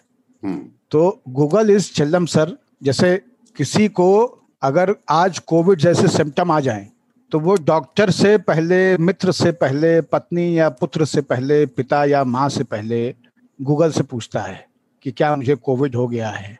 कौन सी दवा लें? कितने में टेस्ट होगा? ट्रेडमिल कितने की आएगी? वॉशिंग मशीन कौन सी अच्छी है? ये हर चीज़ का जवाब जो है, कैसे प्रेगनेंसी को अवॉइड किया जा सकता है? चुंबन के सही तरीके कैसे, क्या हैं? अंडा कैसे उबालें? ऐसे तमाम सारे प्रश्न जो यक्ष प्रश्नों की तरह हमारे जीवन में खड़े होते हैं उनको लोग उसी चल्लम सर से पूछते हैं जिसका नाम गूगल है। वो रॉन्ग नंबर कह के फ़ोन भी नहीं काटता कभी। हाँ, हाँ। नहीं वो खुद नहीं बताता है। वो एकदम चिल्लम सर क्यों है? हाँ। क्योंकि वो दूसरे लिंक पे आपको लेके जाता है कि अच्छा ये चाहिए। अच्छा ये रख, रखता हूँ रॉन्ग नंबर। गूगल ने ऐसा कोई कंटेंट नहीं लिखा है। हिंदुस्तान टाइम्स में ये है। द हिंदू ने ये छापा है। आज तक ने इसके बारे में ये कहा है। तो वो फ़ोन पे फ़ोन सिम पे सिम कंटेंट पे कंटेंट बदलता जाता है। वेरी चिल्लम ही इज़ गूगल अपनी कोई कहानी नहीं बताता है। अपने फ़ोन से कोई बात नहीं बताता है। आप अपने को केवल सर्च तक सीमित रखता है। हम्म। और बाकी चीज़ों पे मर्च करता रहता है। अच्छा ताऊ उसमें ये कॉरपोरेट लाइफ पर भी एक सीन है। आपने देखा होगा वो एक यंग मैनेजर होता है श्रीकांत तिवारी का जब वो आईटी जॉब में चला जाता है और वो हाँ, बार बार आके है कि ब्राइड की फ़ाइल कब भेजी और ब्राइड हाँ, से इस पे कब आए? हाँ, जो कहता है कि never be a minimum guy अरे ना बताओ ना बताओ मैं देखा नहीं, नहीं उसने बहुत लीडरशिप ट्रेनिंग ली हुई है। वो जो होता है ना मिनिमम गाय ये सब जो आता है ये सब लीडरशिप ट्रेनिंग हाँ लगता है कि वो कोई गूगल लीडरशिप प्रोग्राम वगैरह में गया हाँ, था वो पूरी तरह से पर हम्म। एक बात ध्यान रखना मनोज वाजपेयी या श्रीकांत तिवारी अपने से कम उम्र के बॉस के सामने ऐसे दिखते हैं जैसे कि वो अच्छे परफॉर्मर नहीं है। वो उसके कारण यह है कि वह उस काम में बिज़ी नहीं है तो परफॉर्म कैसे करेंगे? उसमें उनका ध्यान नहीं लगा है। मैं आगे के जो अपने सुनने वाले हैं, उनसे यही कहूँगा कि देखिए, वहाँ पे श्रीकांत तिवारी मत बनिए। अगर आपके पास एनआईए में कोई जॉब नहीं हो पीछे हाँ तो श्रीकांत तिवारी बनने की आवश्यकता नहीं है। बिल्कुल। ये, ये संभव है कि आपसे कम उम्र के कोई व्यक्ति उस काम में आपसे ज़्यादा माहिर हों। जैसे आजकल के कोडर होते हैं बाईस साल के लड़के है ना? हम्म। जो कि बहुत ज़्यादा कोडिंग बहुत अच्छी कोडिंग कर सकते हैं बहुत अच्छी अच्छा टेक्नोलॉजिकल ब्रेन है उनका अपने से उम्र में उम्र दराज लोगों से भी। तो अगर आपके पास कोई एन आई ए जैसा सेफ़ सिक्योर जॉब नहीं हो जहाँ पर कि आपको बुलाया जा रहा हो बिल्कुल इंगेजिंग एंड इंटरेस्टिंग इन्वेस्टिगेशन के लिए तो अपने 22 साल के बॉस पे या 28 साल के बॉस पे तमाचेबाजी करके छोड़ के मत जाए क्योंकि अभी थोड़ी देर तक पहले तक हम चर्चा थप्पड़ पर ही कर रहे थे। आप जो थक्कड़ थप्पड़ मारेंगे उसकी गूंज आपको काफ़ी टाइम तक सुनाई देगी। अभी तो वैसे पेंडेमिक चल रहा है पर वैसे तो शायद लंबा भी ये मैनेजमेंट की तरफ़ ताबुम जा रहे हैं पर एक एक अगर संक्षेप में आप लोगों के टिप्स आ जाए दोनों ही तरफ़ से कई बार ज़्यादा उम्र वालों को कम उम्र वालों को रिपोर्ट करना पड़ता है बॉस उनका यंग होता है और कई बार यंग बॉस जो है अपने से ज़्यादा उम्र के सबॉर्डिनेट्स को ठीक से ट्रीट नहीं कर पाते या एक गैप रहता है। जैसे कि इसमें भी दिखता है कि शायद दोनों की कहीं ना कहीं गलती थी। अगर आप मैनेजमेंट की नज़र से देखेंगे कि बॉस भी मोटिवेट तो करना चाह रहा था, वो 28 साल का लड़का, पर क्या वो जानता था अपने एम्प्लॉय को? वो उसको जानता नहीं था बिल्कुल भी। तो एक जो है कि नो योर सबॉर्डिनेट उसके बारे में जाने। क्या टिप्स हो सकते हैं? बेहतर अगर दो मिनट में वो बता दें। ताऊ अच्छा। ऐसा है कि अगर आप साथ काम करते हैं तो आपको आपके कलीग के बारे में बहुत कुछ जानना चाहिए। सिर्फ़ इतना नहीं कि वो यहाँ इतने बजे आता है और यहाँ से चला जाता है। अगर आपके पास कॉन्टेक्स्ट नहीं है तो आप समझेंगे भी नहीं कि वह कुछ नहीं कर पा रहा है तो क्यों नहीं कर पा रहा है? उसकी मानसिक स्थिति क्या है? उसका मानसिक स्वास्थ्य कैसा है? और सबसे बड़ी बात ये कि वह कैसे संघर्षों से जूझ रहा है खुद ही। ये बात जानना बहुत आवश्यक होती है, चाहे आप उम्र में बड़े हों या छोटे हों। साथ काम करने वालों को अब यह, वह वाला, सरकारी वाला टाइम नहीं है कि नौ बजे, साढ़े दस बजे घुसेंगे, ग्यारह बजे से काम शुरू करेंगे, पाँच बजे चले जाएँगे सब्ज़ी खरीदते हुए, पौवा लेते हुए, घर। ऐसा जीवन अब नहीं है। अब जीवन में संघर्ष बहुत ज़्यादा है, खास करके बड़े शहरों में।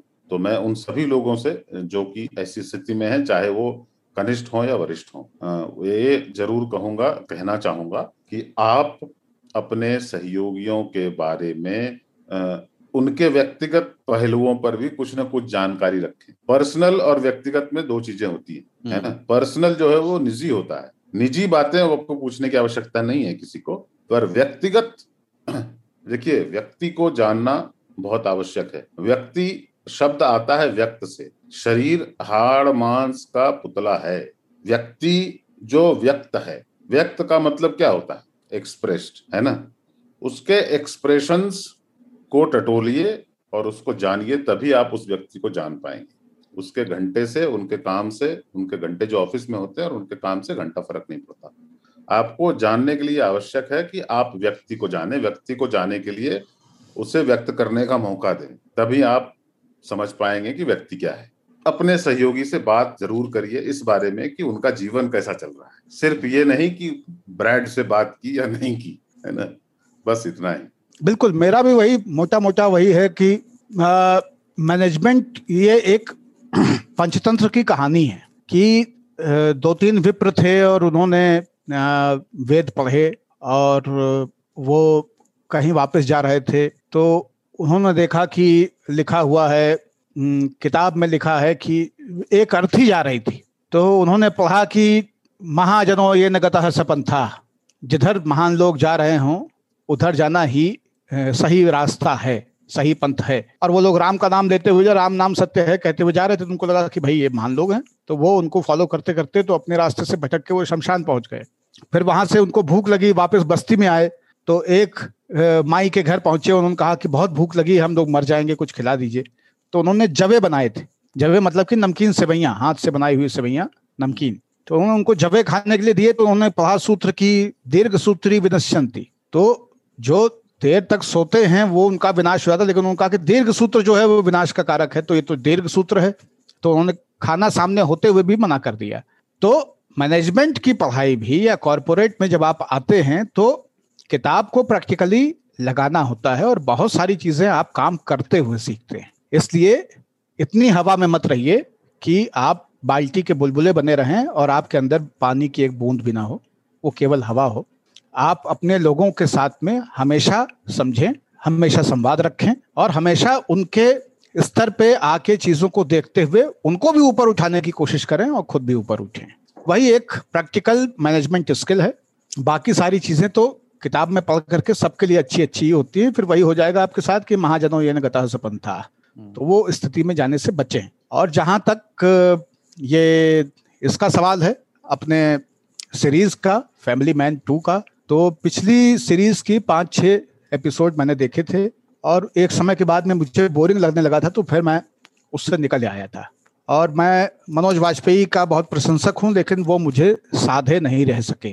फैमिली टू में भी अभी तक मैंने दो एपिसोड देखे हैं। एक ही संकट है, भारत में इस तरह के विषयों पे जब सीरीज़ या फ़िल्में बनती हैं, और उसी वजह से मेरा मन थोड़ा सा खिन्न रहता है कि वो जब राजनीति और इंटेलिजेंस और फॉरेन अफेयर्स और इन सारी चीज़ों को दिखाते हैं तो उसमें इतना कच्चापन और कमज़ोर स्क्रिप्ट होती है कि वो रियलिस्टिक नहीं लगती है।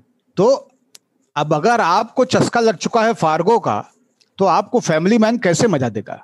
ना उसका क्राइम समझ में आता है, ना कॉन्स्पिरेसी समझ में आती है।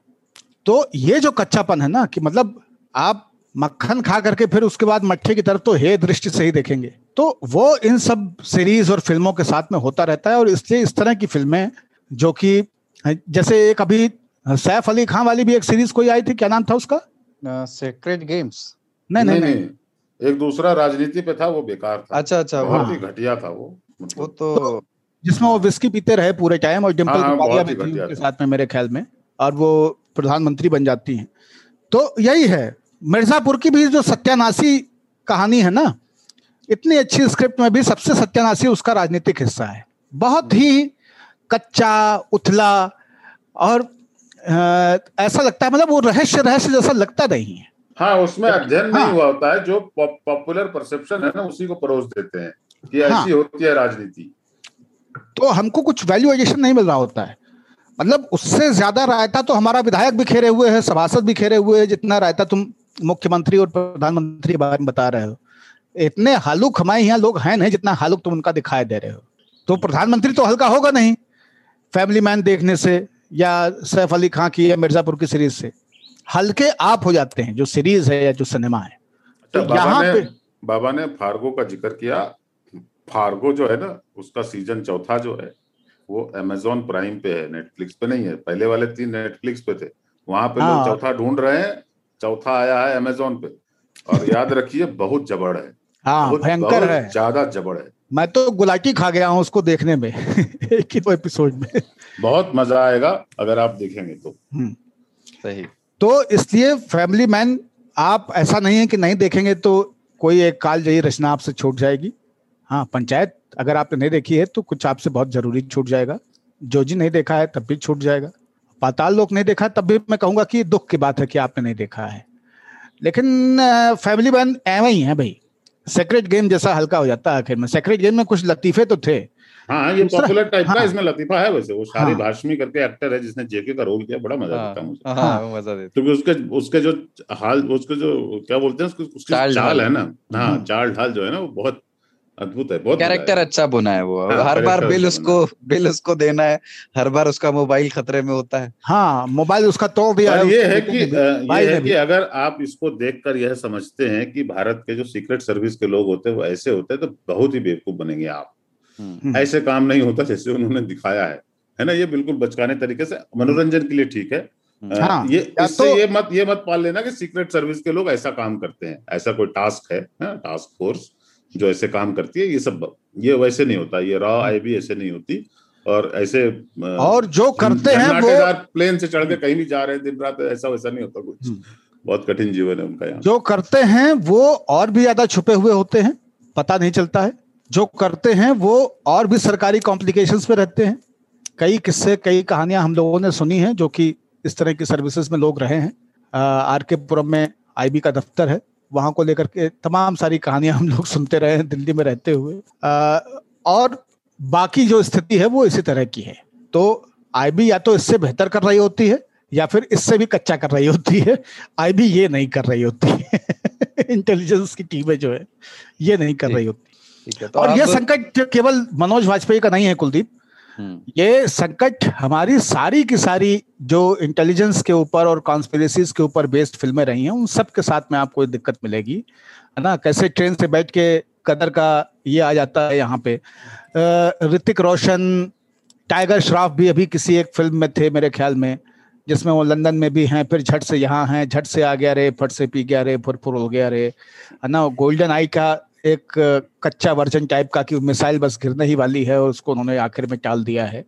तो इस तरह की बहुत ही अतिरंजित और मतलब इससे अच्छा है कि आप सुरेंद्र मोहन और राजन इकबाल के उपन्यास पढ़ें उसमें ज़्यादा आपको मज़ा आएगा। उसमें कॉन्स्पिरेसी वाकई कॉन्स्पिरेसी ऐसी लगेगी। मैं तो चाहता हूँ कि सुरेंद्र मोहन पाठक के तमाम सारे उपन्यासों को फ़िल्मों में यथारूप कन्वर्ट कर देना चाहिए। ठीक है। पर आपने अब दो एपिसोड देखे हैं तो देख लीजिएगा एक बार पूरा जैसा भी। अब कोशिश करब अब आज तो नंबर फार्गो का है। बाय द वे मैं एक सीरीज़ का यहाँ पे रिकमेंडेशन देना चाहता हूँ आप सबको। हम्म। और आप दोनों से भी अनुरोध है और सारे श्रोताओं से अनुरोध है कि उसको समय मिले तो देख लें। स्वीट टूथ करके नेटफ्लिक्स पे एक सीरीज़ आई है। हम्म। उसका सीज़न वन दस एपिसोड है। उसको मैं निपटा चुका हूँ। कैसे एक वायरस जिसने पूरी दुनिया को हिला दिया है उसके बाद में अचानक से हाइब्रिड बच्चे एक हाइब्रिड बच्चा लैब में बनता है और कई सारे युगलों को हाइब्रिड बच्चे पैदा होने शुरू होते हैं जिसमें कि किसी को सींग है किसी का सुअर वाला मुँह है किसी का लोमड़ी वाला मुँह है किसी का चूहे वाला मुँह है कोई भालू है इस तरह के बच्चे हैं तो उनको मतलब वो नरसिम्ह अवतार जैसे हैं। कोरोना के समय बड़ी भयानक लग रही है हाँ तो हम्म। और उसको लेकर के दुनिया देखना चाहूँगा कितना मज़ा आएगा ना क्या उन सब बच्चों को कौन सा लड़का आपका? वो जो कुत्ता है। अच्छा, अच्छा जहाँ मिला था इसको स्कूल देखे स्कूल गए गिलहरी वाली बिटिया। लेकिन वो बच्चे जो है वो बच के भाग रहे हैं क्योंकि जो लास्ट मन है जो जो एक तरह से कंट्रोल कर रहा है चीज़ों को वो उन बच्चों को मार करके और वैज्ञानिक लैब में इस्तेमाल करना चाहता है ताकि बचने का एक ही जो इंजेक्शन बन सकता है वो उनके बोन मैरो वगैरह से बन सकता है ऐसा कुछ रहता है। विज्ञान प्रगति में मैं इस तरह की कहानियाँ पढ़ा करता था अपने बचपने में। और मैंने बाय द वे खुद भी साइंस फिक्शन लिखी हैं कहानियाँ और उसके लिए पुरस्कार भी मिला है मुझे। तो सेलेक्ट हुई है और साइंस अकादमी ने मुझे फ़र्स्ट प्राइज दिया था। तो वो मेरे इंटरेस्ट का भी विषय है, इसलिए भी मैं इस तरह की चीज़ें देखता रहता हूँ। इसलिए रिकमेंड कर रहा हूँ, आप लोग चाहें तो देखें। स्नो पियर्सर वैक्सीनेशन पे एक स्पेनिश सीरीज़ और थी, उसका नाम मुझे भी याद नहीं आ रहा है। और एक मैं ये स्वीट टूथ के बारे में कह रहा हूँ। ठीक है। आखिर में एक चिट्ठी ले लेते हैं और वो चिट्ठी इस बार हमें जम्मू कश्मीर के डोडा ज़िले के शिववा गाँव से आई है और एक महिला ने हमें चिट्ठी लिखी है उनका नाम अपर्णा चंदेल है और वो लिखती हैं कि ताऊ बाबा और सरदार को प्रणाम मेरा नाम अर्पणा है जम्मू अर्पणा लिखा है उन्होंने हो सकता है गूगल की वजह से ऐसा हुआ नहीं नहीं अर्पणा भी नाम होता है। अर्पणा भी होता है तो हाँ, इसीलिए मैंने हमारे एक मित्र हैं वो अर्पना अग्रहरी उनका नाम है लखनऊ की हैं। अर्पना है ना? उसमें अणा नहीं है अर्पना है। हम्म। और बहुत मशहूर फ़िल्म ये फ़िल्म कह रहा हूँ मैं चित्रकार हैं अर्पना कौर। वो हम्म। भी अपर्णा कौर नहीं है अर्पना कौर वो इसलिए उनकी हौज खास में श्री फोर्ट ऑडिटोरियम के सामने गैलरी है। और वो गैलरी इसलिए भी बहुत पॉपुलर हुई थी कि वहीं पे हमला हुआ था हुसैन की पेंटिंग्स पे। हम्म। तो अर्पना कौर जानी मानी शख्सियत हैं दिल्ली में। जी तो अर्पना जी ने लिखा है कि वो जम्मू कश्मीर के डोडा ज़िले के शिवा गाँव में रहती हैं और लंबे वक्त से तीन ताल सुन रही हूँ। प्रोग्राम का कंटेंट और बातचीत का अंदाज अच्छा लगता है लेकिन तीन ताल में एक कमी ज़बरदस्त खलती है। वो ये कि महिलाओं का नज़रिया ना सुनाई देना। कई बार ऐसा लगता है कि खड़ी बोली के जनक किसी प्रदेश में तीन पुरुष बैठकर चर्चा कर रहे हैं। ये गाँव के उस मजमे की तरह है जहाँ पुरुष मज़ेदार गपशप करते हैं। आप तीनों जन बेहद प्रबुद्ध हैं और महिलाओं के मुद्दों के प्रति संवेदनशील प्रतीत होते हैं। तीन ताल से उम्मीद की जाती है कि इसे और आधुनिक और समावेशी होना चाहिए। काफ़ी समय से इस मसले को लेकर लिखने का विचार कर रही थी, लेकिन लगा शायद आप लोग स्वयं ही इस पर फैसला लेंगे। मार्च के शुरुआती सप्ताह में बाबा ने कहा था कि महिला दिवस या महिलाओं के मुद्दों पर महिलाओं का पक्ष ज़रूर होना चाहिए। तब लगा कि शायद आप किसी महिला को भी कार्यक्रम में जोड़ेंगे। यहाँ ये भी जोड़ना चाहूँगी कि सिर्फ़ महिलाओं के मुद्दों पर नहीं समाज में प्रैक्टिस होने वाले सभी मुद्दों पर महिलाएँ राय रखती हैं। हमारे अपने तरह के अनुभव होते हैं। मसलन, पाँच वाले एपिसोड को ही ले लीजिए। बात साइकिल की चली तो भाई की साइकिल से लेकर पति की साइकिल या फिर भाई की साइकिल से लेकर अपनी साइकिल तक महिलाओं के पास कहने को कितना कुछ है? भगौड़ों का ज़िक्र आया तो भागी हुई लड़कियों का ज़िक्र कैसे छूट सकता है? सरदार ने एक लाइन कही ज़रूर, तब उम्मीद बंधी कि अब बात होगी, लेकिन वो लाइन आगे नहीं बढ़ी। ऐसे में मुझे लगा कि अब लिखना चाहिए। बात वही कहना वाजिब लगता है जहाँ कोई सुने। आप तीनों न सिर्फ़ अच्छा बोलते हैं मतलब स्पष्ट बल्कि सुनने और समझने वाले इंसान भी हैं। आपको लगातार सुनते हुए ऐसा प्रतीत होता है उसी नाते अपनी बात लिख रही हूँ। आपके अच्छे स्वास्थ्य और खुशहाल जीवन की कामना करती हूँ। सादर अर्पना चंदेल। जी इसमें इसमें दो तीन टिप्पणियाँ मेरी हैं। पहली तो एकदम बिना किसी जस्टिफिकेशन के स्वीकारोक्ति की आपका जो असेसमेंट है जेंडर वाला वो एकदम सही है। आ, हम लोग प्रयास तो करते हैं पेट्रियार्की को हम लोगों ने बहुत गरियाया है। धर्म का जन्म भी पेट्रियार्की से हुआ है ये भी बात हम लोगों ने कई बार दोहराई है। ईश्वर क्यों हमेशा पुरुष ही होते रहे हैं इसके ऊपर भी चर्चा की है।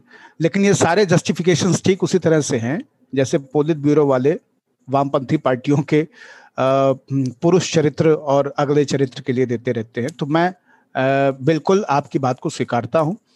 और हम लोगों का ये प्रयास है कि आगे चल के हम एक एक श्रोता को अपने कार्यक्रम में जोड़ेंगे और उसमें फिर केवल महिलाएँ ही नहीं कभी कभी ऐसा भी होगा कि किसी बहुत टीन एज के बच्चे को, किसी और हाशिए पे पड़ी हुई जाति को किसी एकदम अलग भौगोलिक स्थिति या भाषा या सूझ समझ और वर्ग का प्रतिनिधित्व करने वाले लोगों को, उनको भी हम लोग जगह देंगे। वयोवृद्ध लोग भी इसमें आएँगे रिटायर्ड लोग भी होंगे, पुलिस के भी लोग होंगे, नेतागिरी टाइप के भी लोग हो सकते हैं। तो वो एक वैरायटी एक कलर इसमें लाएँगे। दूसरी बात मुझे ये कहनी है कि तीन ताल एक कार्यक्रम है जिसमें हम तीन लोग टीम में हम लोगों को लगा कि हम लोगों को बातें करनी चाहिए। लेकिन ये हमारी टीम का और हमारे कंटेंट का अंत नहीं है। आ, बहुत सारे कार्यक्रम रेडियो पे भी आ, आज तक रेडियो पे आज तक की वेबसाइट पे या इंडिया टुडे ग्रुप की वेबसाइट पे ऐसे हैं जिसको कि महिलाएँ करती हैं महिलाओं के बारे में करती हैं और महिलाओं की बाकी बहुत सारे विषयों पे जो दृष्टि है उसके बारे में करती हैं। हमारी एक वेबसाइट है ललन टॉप जहाँ पे की पूरी एक टीम है ऑर्ड नारी करके उनकी वेबसाइट है। प्रतीक्षा पांडे वहाँ पे बहुत सारे कार्यक्रम करती हैं और हाँ, उनकी बहुत सारी करते हैं वो हाँ। करूँगा और वो आप उसको ज़रूर देखें। तो आप ये ना समझें कि तीन ताल ही ए से जेड तक की व्याख्या है आज तक रेडियो की या इंडिया टुडे ग्रुप के डिजिटल स्पेस की। हम अलग से बहुत सारी चीज़ें करते हैं और वो हर विषयों पे अपनी राय रखती हैं। और वो कमाल का कंटेंट है। लेकिन इन सारी बातों के बावजूद ये बात एकदम सही है कि महिलाओं के विषयों पे भी बातचीत होनी चाहिए महिलाओं के द्वारा होनी चाहिए और महिलाएँ बाकी विषयों पे भी बात करें। ये तीनों चीज़ें हैं। भविष्य में हम इसको तीन ताल को समावेशी बनाते समय इन तीनों बिंदुओं को ध्यान में रखेंगे। तब आप कुछ चाहिए मैं सबसे पहले स्वीकारोक्ति को दोबारा कहूँगा कि हम कितनी भी कोशिश कर लें पेट्रियार्की को करियाते हुए हम तीन पुरुष हैं। और हमारी बातें तीन पुरुषों जैसी ही होंगी। तो इसमें संभव है नहीं कि हम जस्टिस मतलब जस्टिस न्याय कर सकें। बाबा ने बात छेड़ी, पैट्रियार्की की कि ईश्वर हमेशा पुरुष क्यों होता है? तो अव्वल तो होता नहीं है, पर अगर है तो वो पुरुष ही है।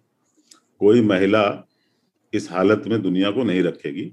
महिलाएँ सहेज कर रखती है, संभाल कर रखती हैं। अगर ईश्वर है तो पुरुष ही है, जिसने ये बंटाधार किया हुआ है। महिला से इतना बंटाधार नहीं हो सकता। कोई भी महिला नहीं कर सकती ऐसा। इतना खराब काम नहीं होता उनसे। आ, लेकिन सबसे बड़ी बात यह है कि हम ये अवश्य है कि ये तीन ताल को हम आ, वैसा कर नहीं सकते। तो आ, एक सकारात्मक सुझाव मुझे इसमें दिखता है कि क्यों नहीं? तीन ताल नहीं तीन ताल जैसा भी नहीं। बट तीन महिलाएँ बात करते हुए समसामयिक विषयों पर आवश्यक नहीं है कि हम्म। महिला संबंधित विषयों पर ही करें। जैसे हम लोग कोई भी सब्जेक्ट चुनकर मज़े लेते हैं वैसे अगर मैं इमेजिन कर रहा हूँ अभी पर उसको मूर्त रूप जो है सरदार दे सकते हैं हम्म। कि तीन लोग बैठकर वो भी बतियाएँ वो भी गप्पे मारें और वो भी हमारे जैसे ही खुलकर थोड़ी किसी सब विभिन्न सब्जेक्ट्स पर जो उनके इंटरेस्ट की हो उन पर चर्चा करें। हम भी तो चुनते हैं आखिर कि किस पे बात करनी है। वो भी चुने और वो भी बात करें। इसको हम गंभीरता से लेते हैं। और सरदार से मैं आग्रह करूँगा कि इस पर जो है वो कुछ और महिलाओं के बहुत सारे विषय हैं जिनके ऊपर मैं अपनी राय रखता हूँ उन पे बोलना चाहता हूँ। महिलाओं के कामकाज उनकी जो रोज की दुश्वारियाँ हैं उनकी जो रोज की तकलीफें हैं उन पे भी केवल महिलाएँ ही क्यों बात करें? पुरुषों को भी उन पे बातचीत करनी चाहिए। वो हम यहाँ करेंगे। हाँ, हाँ। हम्म। वो साज सज्जा कपड़े घर की देख रेख और जैसा ताऊ ने कहा कि बनाने वाली वही हैं धात्री वही हैं तो उनकी जो बहुत सारी चीज़ें हैं उनके बारे में भी चर्चा हम लोग करेंगे उनके उस तरह के विषयों को भी तीन ताल में शामिल करने की कोशिश करेंगे। और अच्छी बात ये लगी अर्पना जी की चिट्ठी में कि बहुत बारीकी से उन्होंने दस दस एपिसोड पुरानी बातों को भी याद रखा है और उसका बिल्कुल बिल्कुल बिल्कुल मैं उसी से बहुत अभिभूत हुआ। हाँ। ये है। और बाकी हमारा अर्पना जी एक एक आ, हमारे भविष्य के प्लान का ये एक हिस्सा भी है। बहुत बहुत दूर की बात नहीं कर रहा हूँ बहुत जल्दी ही जब हम तीन ताल में यदा कदा हर बार नहीं कभी कभी कुछ गेस्ट को भी लाया करेंगे थोड़ी थोड़ी देर के लिए।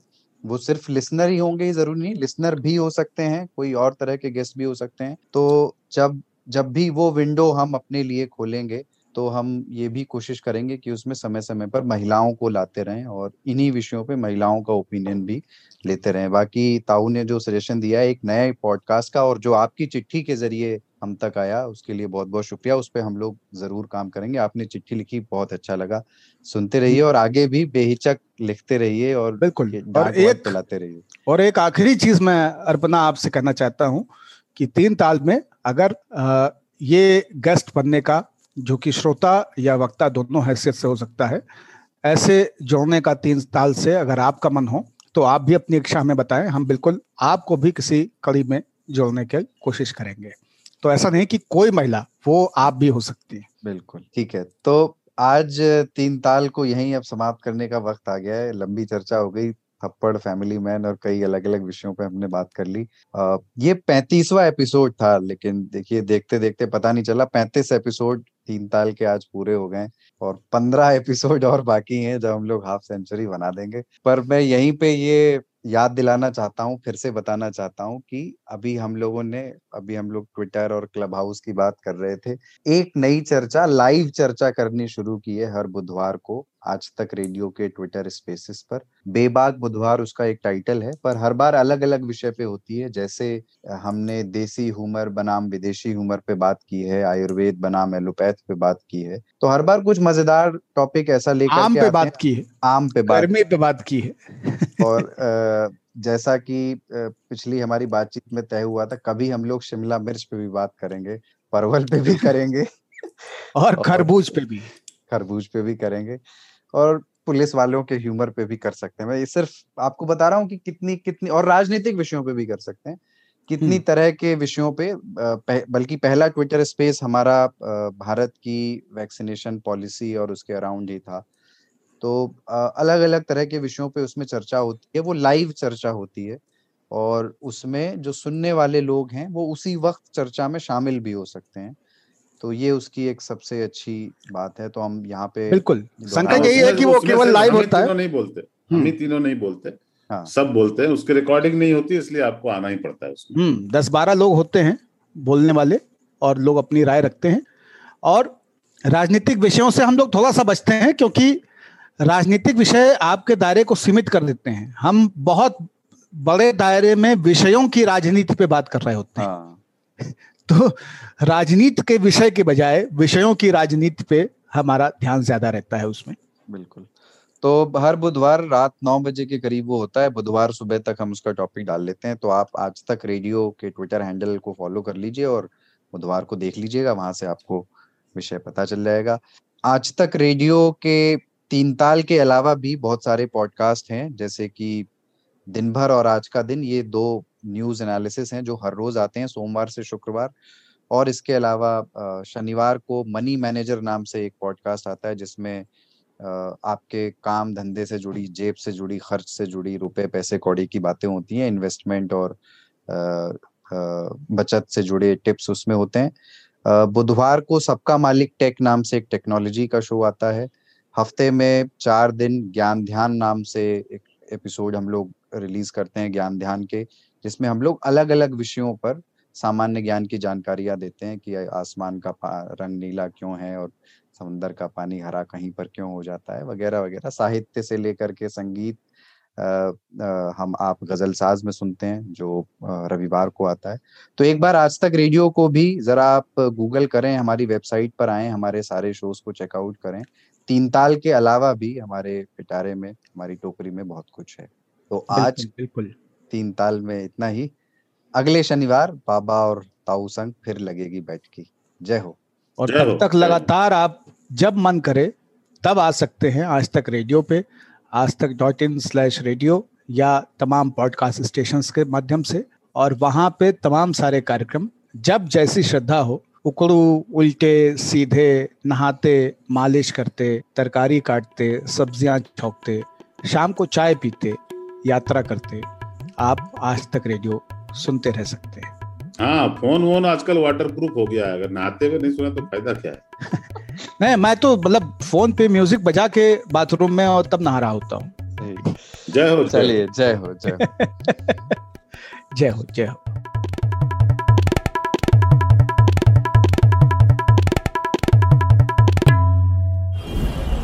सुबह सुबह ऐसा लगता है कि सबकी गाड़ी छूट रही है, लेकिन न्यूज़ भी तो मिस हो रही है।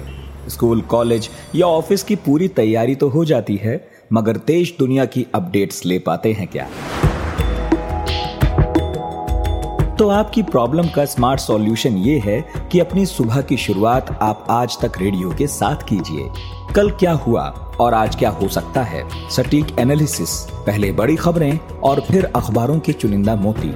ये है सुबह का खबरनामा आज का दिन। मेरे यानी नितिन ठाकुर के साथ।